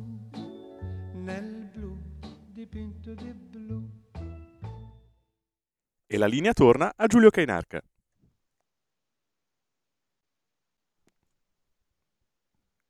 Giulio, non ti sentiamo. Per forza che non mi sentite perché ho chiuso il microfono e volevo farmi desiderare un po', no? mi ho dimenticato di riaprirlo. Ovviamente, intanto, mh, attenzione perché adesso apriamo le linee, chi vuole intervenire può farlo, ricordo il numero per gli interventi in diretta 02 92 94 47 02, chiedo scusa, ho fatto già casino 92 94 7222 ripeto 02 92 94 7222 e intanto noi andiamo anche a vedere alcuni degli articoli alcuni degli articoli selezionati dai quotidiani di oggi. Ehm, e, prima però vi ricordo appunto che le linee sono libere, che voi potete parlare di quello che vi pare, compresa questa meravigliosa, stupenda, ineguagliabile, fantastica iniziativa di lettura integrale dei promessi sposi qui a Radio Libertà. No, al di là di tutto mi incuriosisce perché io credo che sia molto stimolante, perché una penna come quella del Manzoni di profondità psicologica, ma anche e soprattutto di visione politica, perché attraverso la storia inventata nel 600 e ambientata nel 600 lombardo, quest'uomo ci fa una spietata analisi dei meccanismi della politica e della religione, perché al di là di questo moralismo religioso di cui ci hanno insufflato dappertutto, a scuola e non solo, Manzoni era uno che le cose le aveva vissute con una certa libertà visto che veniva da una famigliuola abbastanza aperta. Ehm, la madre non era certamente una Lucia mh, e lui stesso non era certamente un Renzo Tramaglino. Insomma, aveva fatto più di tre anni di militare a Cuneo, qualcosa ne sapeva di come andava il mondo e quindi di come andava anche il meccanismo del potere, giusto appunto. Infatti è un romanzo tutto centrato sul potere, lo strapotere, la prepotenza, la giustizia, i giudici, le dicerie, le favole, le angherie, i soprusi. Eh, quello è, credo, il cuore di, del, del, di, tutta la narrazione. Al di là di questo mi, mi, incuriosisce sapere per quale motivo ci sono stati tanti messaggi, perché vi suona utile, vi suona, vi suona bene questa iniziativa, se vogliamo parlare di quello, ma poi vogliamo parlare di qualsiasi altra cosa, le linee sono giusto appunto aperte. L'unica avvertenza, Federico, interrompimi quando ci sono telefonate, perché da remoto non sono in grado una chiamata. capirlo in altro modo. Quindi una chiamata già c'è, poi vediamo anche di scorrere nel frattempo con molta, diciamo così, con molta calma e molta scioltezza, come se fossimo in casa, come, come, giusto appunto in questo caso io sono, ma in ogni caso eh, caffè in mano, sigaretta per chi fuma e via dicendo, e ci facciamo una chiacchierata tra amici. Pronto? Sì Giulio, ciao, sono Walter, buongiorno. Carissimo Walter, dimmi tutto. Ciao, no, due cose. La prima, la botta che mi ha dato stamattina per i galli della loggia, subito dopo Gramellini. Uh, allora, senti, Amici... facciamo una bella cosa. E gli editoriali li leggiamo o li mandiamo a quel paese? Ma sei fuori, cioè, scusami. Eh. Io stavo camminando in pianura, ma se fossi stato in salita sarei eh. dovuto tornare indietro. Cioè, una teatro... volta tanto, dai, una tantum, giusto per capire che aria tira sì, sempre quella. Mm. Per capire con chi ci dobbiamo confrontare. La seconda mm. invece è quella che ieri ero, per mia fortuna, al mare in spiaggia, ho ascoltato uh. il podcast I Promessi Sposi. Dai. Figura pazzesca. Poi tu sei un interprete 8 più, insomma, cioè adesso. No, vabbè, adesso su questo io veramente, al di là della falsa modestia che non ho, avrei dei dubbi perché si può leggere meglio, però insomma non è facilissimo no, leggere a, a, così a volo. E, E comunque è una bella lettura anche per me interessante perché sto rileggendo tutto a distanza di tanti anni e ci trovo dentro tante cose che ovviamente avevo perso, non avevo visto e non ho altri tempi. Lascia perdere la lettura scolastica. Lì ci divertivamo anche perché era pieno di vocaboli strani, no? ci piaceva l'esotismo all'epoca, quindi vocaboli strani, modi di dire desueti e fuori, fuori, dalla modernità. Però al di là di quello sto rivedendo molte cose e sto capendo qual è la portata di questo romanzo. Cioè io ho la sensazione che ce l'hanno fatto leggere, come dicevamo ieri con Claudio Borghi, proprio per non farcelo capire. Non so dove è finito il nostro amico Walter, lo salutiamo. Comunque grazie Walter. Un'altra chiamata. Ah, c'è, c'è, anche la possibilità di scaricarselo, eh? quindi se voi andate sulla pagina di Radio Libertà, sezione podcast, digitate i promessi sposi, viene fuori per ora una puntata. Domani alle 17 eh, il secondo capitolo e quindi ci saranno poi tutte le puntate, sono 38 capitoli, tutte le puntate a disposizione. Ve le potete ascoltare nell'ordine, naturalmente, nell'ordine del romanzo o nell'ordine che volete voi, insomma, come vi pare, ve le potete ascoltare nell'ora che vi pare a voi, una volta che l'avete scaricata in podcast. Altra telefonata, sentiamo subito 0292 94 7222, poi alle 9 e mezza siamo con Carlo Cambi con la mitica rubrica Gli scorretti. Pronto? Buongiorno, sono Luca D'Acolico, direttore. Buongiorno Luca. Per la lettura del Siamo sempre dalle segnalo... parti del lago di Como. Eh. eh, qui siamo in piena azione. Segnalo eh, agli ascoltatori che la RAI sta trasmettendo la versione l'adattamento per la televisione di Salvatore Nocita, che è uno dei migliori, con un cast strepitoso proprio in questi giorni, verso mi sembra le 18.30 mm. su non so se Rai 4, eccetera. Detto eh. questo, Ieri ho avuto la malaugurata sfortuna di capitare mentre stavo scanalando sulla 7 ed è apparso Bersani, non Samuele quell'altro, ex presidente del eh. Partito eh. Democratico. E l'ho sentito dire queste parole, eh, eh, cioè, allora, la premessa è questa, capisco perché gli italiani il 60% sono contrari all'autonomia differenziata, perché ci sono dei personaggi come Bersani che ieri l'ha citata ridacchiando, diceva ah, ma questa roba qua, che cosa volete che, che si faccia, è tutta sbagliata, eccetera. E con il conduttore, ovviamente eravamo sulla 7, che non, ha, non si è mm. preso la briga di dirgli guardi caro Bersani che uno è prevista dalla Costituzione e due in questa forma qua l'avete voluta voi. Allora, se non c'è questo contraddittorio e certi personaggi osano dire queste cose, non mi stupisco più di niente. Mm. Tutto qui. Grazie. Grazie. Grazie Luca. Poi adesso, francamente, adesso, di tutto potevo immaginare, ma tranne che ci si stesse ad accapigliare sui poteri di controllo concomitante della Corte dei Conti, cioè follia incredibile. Um, intanto ci sono svariati messaggi che eh, ringrazio Federico Borsari, mi sono arrivati, mi ha girato la regia. Eh, allora, che sogno, scrive Luciana eh, da Udine, se anche noi avessimo una figura che conta, che emettesse un editto del tipo bravi e vagabondi abbiano a sbrattare il paese. Era una delle gride manzoniane, una delle gride spagnole, anzi, di cui parla il Manzoni, no? a un certo punto. Però in realtà, Luciana, lì le gride si, so, si continuavano a susseguire e i bravi continuavano a imperversare, cioè le gride erano assolutamente inutili. Mi immagino la nostra Italia liberata, mica tanto perché ogni, ogni 5 anni, 10 anni anche lì dovevano fare le gride perché non risolvevano un cacchio. Comunque Luciana apprezza l'iniziativa, eh, le 17 di giovedì, non vedo l'ora che vengano, le 17 di giovedì, seconda, secondo capitolo dei Promessi Sposi e poi tutti i lunedì, tutti i giovedì dalle 17 alle 18, in replica alle 21 ma altra cosa molto comoda, ripeto, il podcast. Andate sul sito radiolibertà.net, sezione podcast, cercate i promessi sposi, ve li scaricate come vi pare a voi, ve li ascoltate alle ore che più vi convengono. Altro messaggio, uh, ah, stasera intanto il professor Ruben Razzante sarà a Zoom con Antonino Danna, abbiamo citato prima sulla questione del caso Tramontano di tutto il voyeurismo mediatico. Messaggio, dicevamo, la destra più grintosa, non c'è dubbio. Quando vedo parlare Meloni mi sembra di vedere Mussolini sul balcone di Piazza Venezia, ma questo modo di parlare pare che piaccia molto agli italiani che si lamentano di continuo del ventennio. E poi Pietro, Galli della Loggia le sa tutte, la prossima volta si candidi, così sistema tutto lui. Altro messaggio, non lamentiamoci se i giovani e meno giovani sono degli ignoranti, che non sanno nemmeno scrivere, hanno al, po- anno al posto di anno, con la H o senza.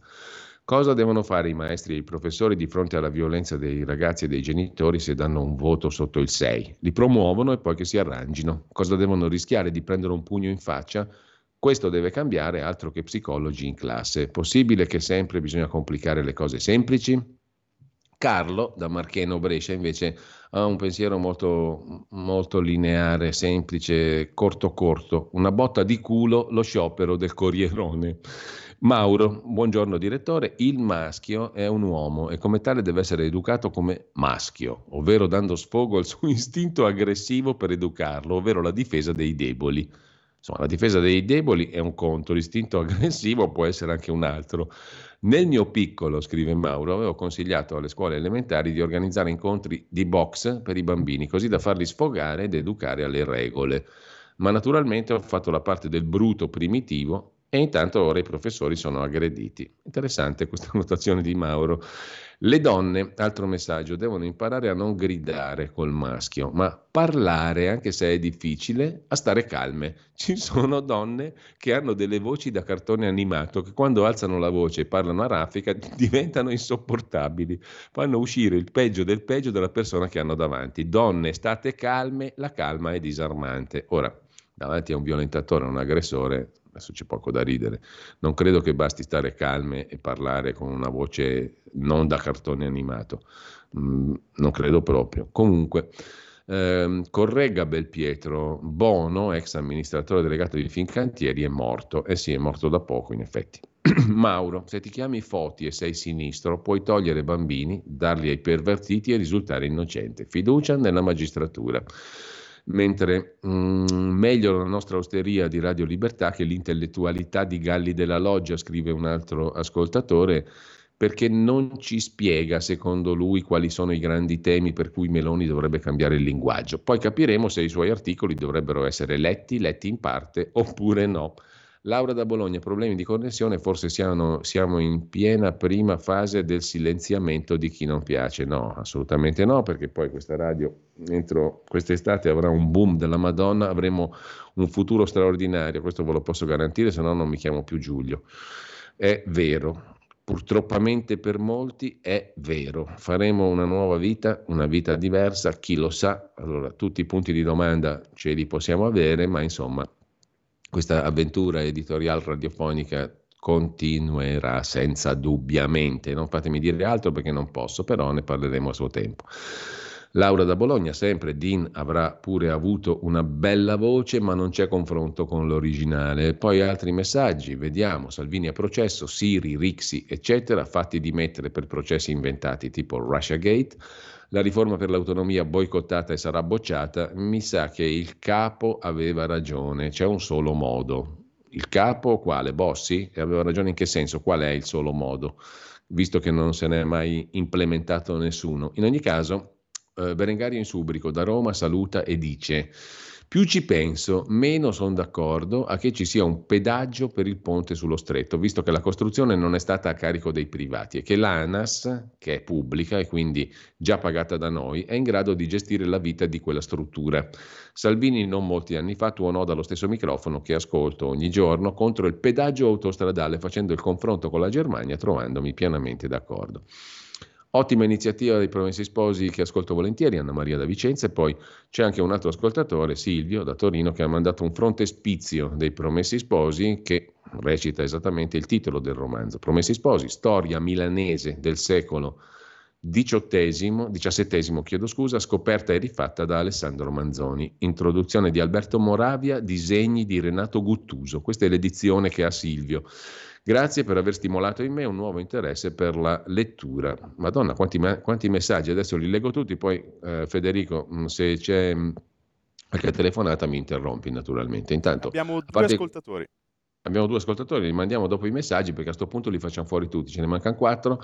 A parte i complimenti per la lettura, non ho capito quando sarà letto I Promessi Sposi. Ieri ho ascoltato i podcast del 5-6, quando esce la seconda parte, Ivan 75. Allora, Ivan esce giovedì, esce, mm, viene trasmessa alle 17 giovedì il secondo capitolo e poi da lì in avanti tutti i lunedì e tutti i giovedì alle ore 17 e poi negli stessi giorni, lunedì e giovedì, la replica alle 21 e poi il podcast da poter da poter eh, ascoltare quando si vuole scaricare. Uh, io sarei molto felice di sentire la lettura tutti i giorni, questo non esageriamo. Allora, se hai la possibilità, scrive un altro ascoltatore, Gio Varese, di parlare con quel signore di nome Sallusti, fagli presente che eh, sì, tanto di riconoscenza a coloro che hanno anche perso la vita per la democrazia, però bisogna anche dire che per affermare questa benedetta democrazia alcuni paesi stanno lucrando ancora oggi vantaggi acquisiti per questa operazione che mh, mm, poi bisognerebbe dire anche dei numerosissimi bombardamenti che il nostro paese ha dovuto subire su tutto il territorio con numerosissime vittime civili e se non dovesse irritarsi troppo quel signore dovrebbe ricordarsi che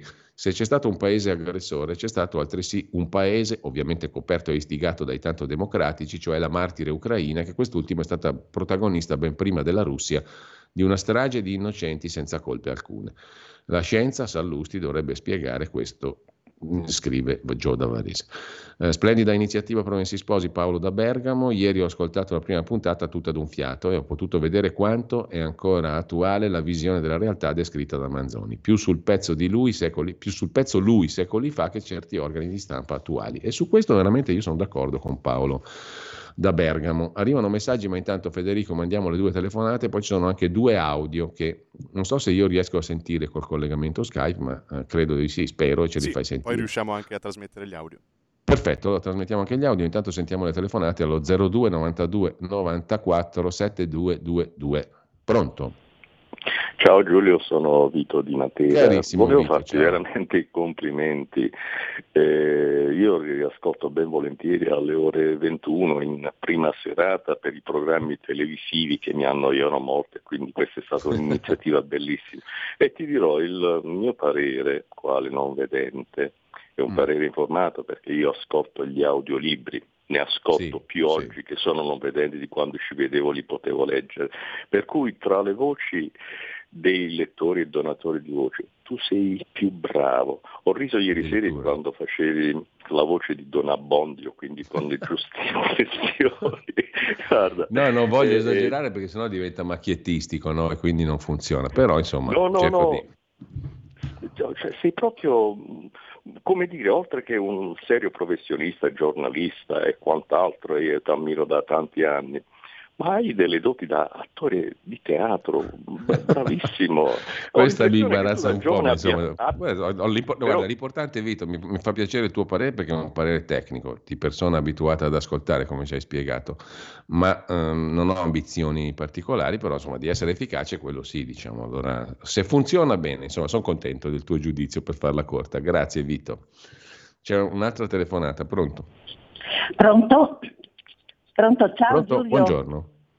Eh, innanzitutto ti apprezzo, apprezzo moltissimo la tua rassegna stampa. Io penso di avere un, gio- un gioiellino Pensi un casa. po' che sono 26 anni praticamente ormai che va in onda sta roba qua, pazzesco, eh? e, e migliori sempre, sempre di più. Io ho pubblicato ho un, Come il Barolo. pubblic- pubblicata al 20 di 23 puntate di 16 pagine ciascuna nel settimanale Tempo del- dall'8 aprile al 9 settembre del 1964 Ah. delle 127 tavole che Giorgio De Chirico ha creato per questa edizione fuori commercio, 65 sono a colori e 62 in nero, i promessi sposi. Dai, Sì, io lo vorrei regalare a te, però abito qui a Fontane di Villorba e non so a come Treviso. fartelo reca- Mm. Treviso.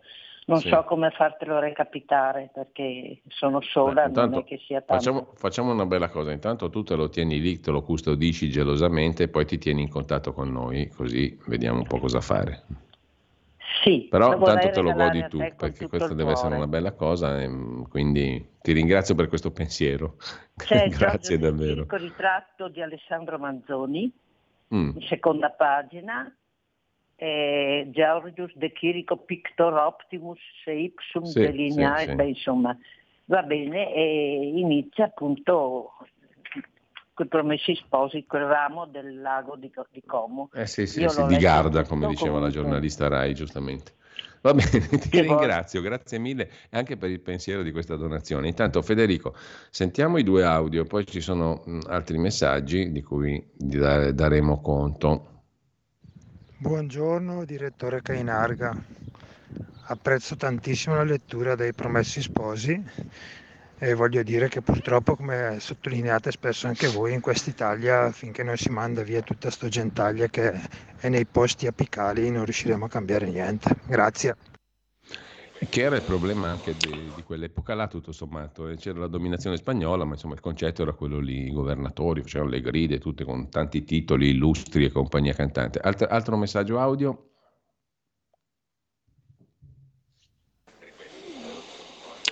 Che dolore che mi dai quando dici che l'arciprete Gramellini. Quattro stagioni della cozza e mi tradisci così. Ah. Questo è il nostro fenomenale Don eh, Antonino Danna in una delle sue più celeberrime interpretazioni e travestimenti. E quindi non c'è bisogno neanche di presentarlo. Mm, lo avete riconosciuto? Senza dubbio, no, ma io non si preoccupi, io rimango fedele alla cozza, non c'è alcun dubbio. Eh, Paolo da Bergamo l'abbiamo letto, Gianni da Genova, il nostro carissimo amico e ascoltatore, sarebbe interessante rivisitare i promessi sposi con il figlio di La Russa e la nipote di Draghi nei ruoli di Renzo e Lucia. Gianni ha una fantasia diabolica, sfrenata. Altro messaggio. Io speravo mm, nei PS di tutti i giorni. Eh, il, speravo nei PS tutti i giorni. Ah, nei promessi sposi tutti i giorni. Io il Manzoni al ginnasio lo odiavo, al ginnasio ho letto anch'io più, ma no, non lo odiamo, per non odiarlo ci siamo inventati che ci piacevano le parole strane. Eh, noi, noi due folli compari di lettura, eh, che mi ricordo, i compagni di banco al liceo. Vedevo più che altro un democristiano perbenista, timorato di Dio, per giunta indigeribile con le note del russo da studiare, anche più del testo. Invece sono una metafora del potere, condita di ironia e in più un'analisi profondissima del cuore umano. Apprezzo Balzac, Tolstoi, Shakespeare, ma credo che nessuno abbia l'accuratezza profonda, perfino in ogni aggettivo o virgola, dei promessi sposi, scrive questo nostro ascoltatore che ci dà uno spunto notevole, sì, è, è, è, molto penetrante quello che ha scritto questo ascoltatore. Ambrogio, che ringrazia per questa iniziativa, la definisce geniale, a me comunque mi continua a meravigliare il fatto che se ci fate caso, cioè ci sono più messaggi, c'è più partecipazione intorno a un'iniziativa di questo genere, cioè la lettura dei promessi sposi, che intorno a tante balle di presunta uh, attualità che ci raccontano questi qua. Adesso, francamente, volete che ci appassioniamo alla questione della Corte dei Conti? Anche no. Volete che ci mettiamo con passione a discutere del PNRR e compagnia bella? E perfino, se è lecito dirlo, del ponte sullo stretto? No. Cioè, i promessi sposi cioè, stanno generando un'onda di partecipazione molto più forte. Incredibile a dirsi, ma è così. Un po' mi ha stupito quella roba qua. Marco dalla Versiglia. Il problema dei ragazzi è dato dai genitori, altro che psicologi. La società è degenerata già dalla generazione vostra. Io ho quasi 30 anni, scrive l'ascoltatore, e non si torna indietro proprio perché chi dovrebbe educare i giovani di oggi è probabilmente stato educato male ai suoi tempi. Un esempio banale, il telefonino sta friggendo il cervello dei giovani dei nostri tempi, ma nessuno si prende la briga di proporre una modalità di riduzione dell'utilizzo, in particolar modo dei social networks perché proprio gli adulti sono incastrati con le app e tutto il resto, proprio come i giovani. Chi dovrebbe, potrebbe cambiare le cose? Ma, scrive l'ascoltatore. Per quanto riguarda i promessi sposi, aggiunge Marco dalla Versilia, tanti complimenti, l'ho letto su vostro consiglio alcuni mesi fa, lo ascolterò ogni volta che avrò occasione di essere in auto. Ve lo potete anche scaricare e ascoltare in auto quando volete con Uh, il podcast. Intanto ho la versione dei Promessi Sposi, scrive Dario, fatta da Topolino, il giornaletto della Disney, che periodicamente proponeva opere famose in paperopolese. Marco Diagrate, ho a casa due libri dei Promessi Sposi, ma vuoi mettere sentirlo per radio? Attendo con ansia giovedì alle 17. Eh sì, sentirlo per radio è un'altra roba, anch'io ci ho provato ad ascoltarlo così come un ascoltatore comune, a parte il fatto che mi, eh, al di là di tutto c'è molto da migliorare, però l'iniziativa ha tutto un altro suono appunto ascoltandola. Intanto sono le 9.22, abbiamo Due chiamate. ancora, due telefonate, le sentiamo subito. Allo 0292 94 7222, poi tenetevi pronti perché abbiamo un altro giro di scorretti con Carlo Cambi dopo le 9.30. Pronto? Pronto? Ciao Giulio. Buongiorno, buongiorno. Giulio, ti ascolto tutti i giorni da una vita, io ho la tessera Grindi e Telepadano. Pensa a te. No, stavo dicendo prima, addirittura è nata nel 97 la radio, quindi sono 26 anni. Lei- È un'epoca, abbiamo visto cambiare tante di quelle fatta- cose e non cambiare niente per molti altri aspetti. L'hai fatta crescere tantissimo, una ne pensa, cento ne fa e vedo che hanno sempre comunque un grande successo. Hai- ecco, io volevo lanciare, esco dall'argomento un attimo, volevo lanciare Sì. un annuncio, fare un annuncio a tutti gli ascoltatori di Radio Libertà. Mhm. perché io sono arrabbiatissimo con Salvini, che ho votato, voterò, che ammiro come ministro, è bravissimo, eccetera. Però non è possibile che ti fa intervistare anche da Radio Vespasiano International cazzo, e, e- e a Radio Libertà non ci sei mai, mai, mai.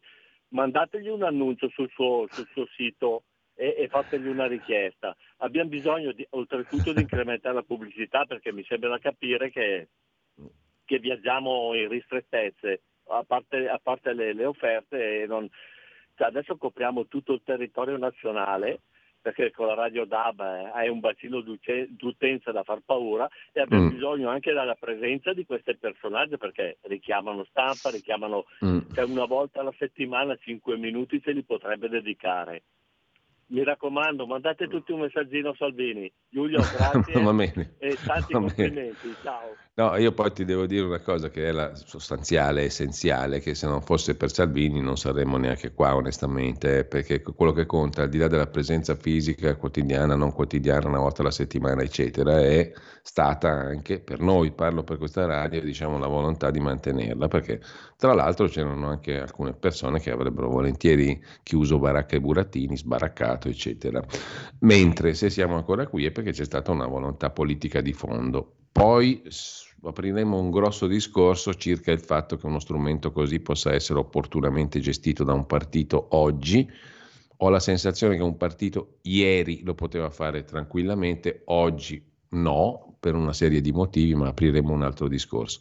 La cosa certa, chiara e indubitabile è che se siamo qui è perché Matteo Salvini ha voluto difendere questa voce, alla quale è nato, tra l'altro, alla quale ha dato tanto, nella quale ha lavorato, della quale è stato di fatto direttore.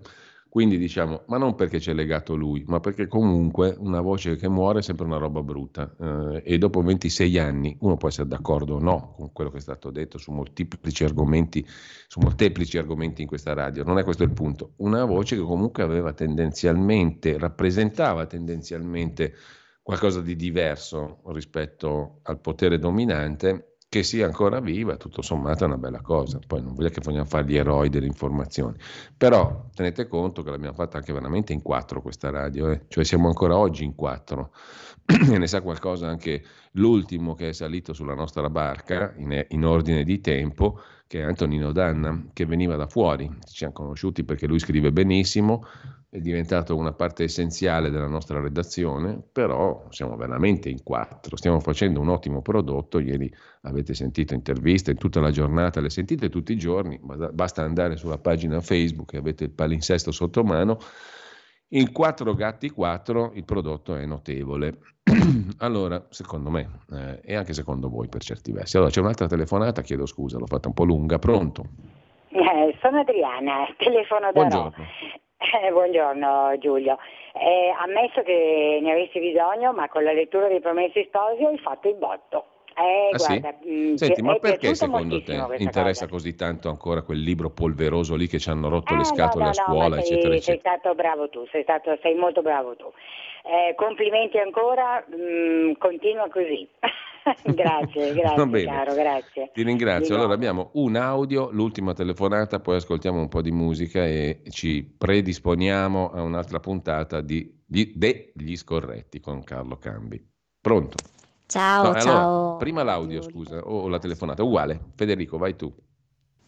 Ciao, ciao Radio Libertà, sono Laura da Bologna. Eh, volevo dire che secondo me questo fatto di ehm, partecipare alla, con, con entusiasmo alla lettura dei Promessi Sposi rivela in fondo anche un certo patriottismo, una certa ancora gioia di essere italiani. Io vi ringrazio vi auguro una buona giornata. Laura, è molto interessante quello che tu dici, eh, anche se il concetto di patria, secondo me, di eh, Manzoni è un po' diverso da quello mm, che è il concetto di patria di chi utilizza il Manzoni per propagandare la patria e poi si può capire meglio nel corso della rilettura de, del romanzo che stiamo rileggendo. C'è un'ultima telefonata, credo, in, in diretta, pronto? Io. Buongiorno, dottor Cagnarca, sono Graziella da Gallerati. Buongiorno, allora, Graziella. La, ecco, attraverso la vostra radio, la sua radio, scusi, eh, senza togliere niente agli altri, per l'amor di Dio, ehm, io sono a conoscenza di molte, molte cose che prima non sapevo e questo mi dà un'arma in più a volte per rispondere a delle argomentazioni che non mi vanno a genio, che non sono giuste. Mm. Poi le volevo dire questo, c'è una cosa che mi preoccupa tantissimo, il MES tantissimo perché mm. attraverso la vostra radio, attraverso anche altri articoli che ho letto, non è, um, non è, quello che adesso vogliono farci credere. Veramente sono molto preoccupata. Grazie, dottor Cainarche, buongiorno. Bene, eh, grazie anche a lei. E infatti noi lo stiamo seguendo con, molto, con molta attenzione quel capitolo, il capitolo del Fondo Salva Stati. Eh, intanto c'è anche un altro messaggio mh, mm, che mm, è arrivato e che chiude la nostra diretta per ora. Elena da Crocetta del Montello, Treviso, sarete in quattro, ma siete i fantastici quattro. Questa è molto bella per chiudere la rassegna stampa di stamani, chiuderla naturalmente con il nostro jingle conclusivo che non riguarda noi popolo eletto che interveniamo, commentiamo e facciamo, ma il paese nel quale viviamo e che chiude adesso a questo punto tradizionalmente, non so ancora per quanto, la rassegna stampa, ovvero il gingolone presentato, assemblato dal nostro ottimo Federico e che rappresenta lo stato dell'arte, del paese, dell'informazione, della politica, eccetera. Wow, wow, wow.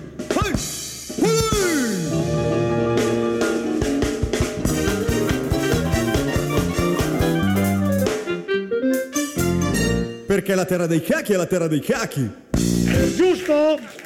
Troppo giusto! Esatto. Qui Parlamento. Parlare la deputata Tiziana Nisini. Prego, onorevole. Grazie Presidente, colleghi, Governo. Eh, vorrei ringraziare la Presidenza perché prima ha riportato un po' di decoro e di educazione in quest'Aula. Io vi ricordo che spesso in quest'aula, negli spalti, ci sono i ragazzi, ragazzi a cui noi dobbiamo insegnare il valore delle istituzioni, a cui noi dobbiamo, essere, dobbiamo insegnare l'educazione, dobbiamo insegnare che le idee diverse non devono essere motivo di insulto, di provocazione. Noi dobbiamo insegnare ai ragazzi quello che stiamo facendo, poi i ragazzi valuteranno, ma l'educazione in primis molto spesso manca. E forse quell'educazione andrebbe insegnata a chi fa interventi fuori luogo e danno un'immagine sbagliata di questa istituzione. Oggi ci apprestiamo a votare la fiducia su un provvedimento importante e prioritario che punta a rafforzare l'attività amministrativa della pubblica amministrazione. E io rispetto alcuni colleghi, anche a chi mi ha preceduto, che è andato fuori luogo, ha parlato di salario minimo, ha parlato di cose che nulla c'entrano con la pubblica amministrazione, Vorrei rimanere sul tema e ringraziare tutti i commissari della Commissione Lavoro e Affari Costituzionali che durante la fase emendativa hanno dato un corposo valore aggiunto arricchendo anche questo provvedimento. La difficoltà delle, della pubblica amministrazione, se ne parla spesso e ormai da anni. La capacità amministrativa pubblica del settore pubblico in Italia è debole e questa debolezza è diventata ormai un ostacolo insormontabile al miglioramento nell'erogazione dei servizi e agli investimenti pubblici e privati. L'evoluzione della sposa pubblica con il blocco del turnover ha generato una significativa riduzione del numero di dipendenti pubblici in Italia.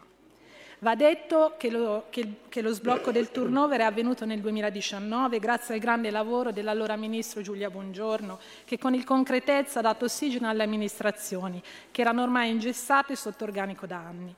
Infatti un primo segnale è avvenuto già nel 2019, con un incremento importante di unità tra amministrazioni centrali, regionali, locali, corpi di polizia, vigili del fuoco e università.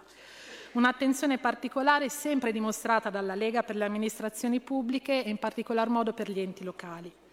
Da evidenziare anche che con l'adesione a quota 100 si sia ridotta sensibilmente l'età media dei dipendenti pubblici, che ad oggi risulta essere però ancora troppo alta, intorno ai 50 anni. Infatti il 55% dei dipendenti pubblici ha più di 55, 55 anni scusate, e di questo 55% il 16,3% ha più di 60 anni. Solamente il 4,2% ha meno di 30 anni. Ho sentito anche un'altra dichiarazione di un collega che mi ha preceduto nell'intervento. Non è cambiato nulla rispetto ai governi precedenti. Colleghi, il vero cambiamento è nei contenuti e lo motivo. L'obiettivo prioritario di questo decreto è quello di mettere al centro il capitale umano, un capitale umano di cui tutti parlano, ma viene, è stato, non è mai stato considerato abbastanza. Quel capitale umano che è formato dalla grande famiglia dei dipendenti pubblici che vanno sostenuti e vanno supportati in questo grande processo di cambiamento portato anche dalla pandemia e col PNRR che ha cambiato il tipo di lavoro, ha cambiato le mansioni. Noi dobbiamo riqualificare il personale già esistente, dobbiamo portare avanti un importante processo di ricambio generazionale e partiamo con questo importante, importante decreto. Le assunzioni e gli incrementi di personale andranno ad aggiungersi a quelli del turnover dell'anno 2022-2023 che corrisponde a 320.000 unità favorendo, come ho detto, un processo di ricambio generazionale importante che deve andare a recuperare quella, quei lunghi anni di blocco delle assunzioni. Saranno presenti concorsi per il reclutamento di personale, per il Dipartimento della Disabilità, essenziali per continuare nel progetto e nella visione di una società inclusiva. Un'attenzione particolare per le forze dell'ordine.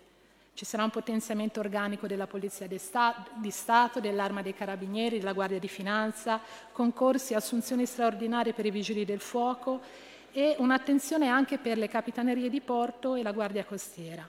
Ed infine la vera novità è l'inserimento della carriera dei medici del corpo di polizia penitenziaria, una novità che darà valore alle, professionalità, alle eccellenze di questo comparto nell'ottica di migliorare un servizio per il benessere non solo del Paese ma di tutti i cittadini. Qui Parlamento.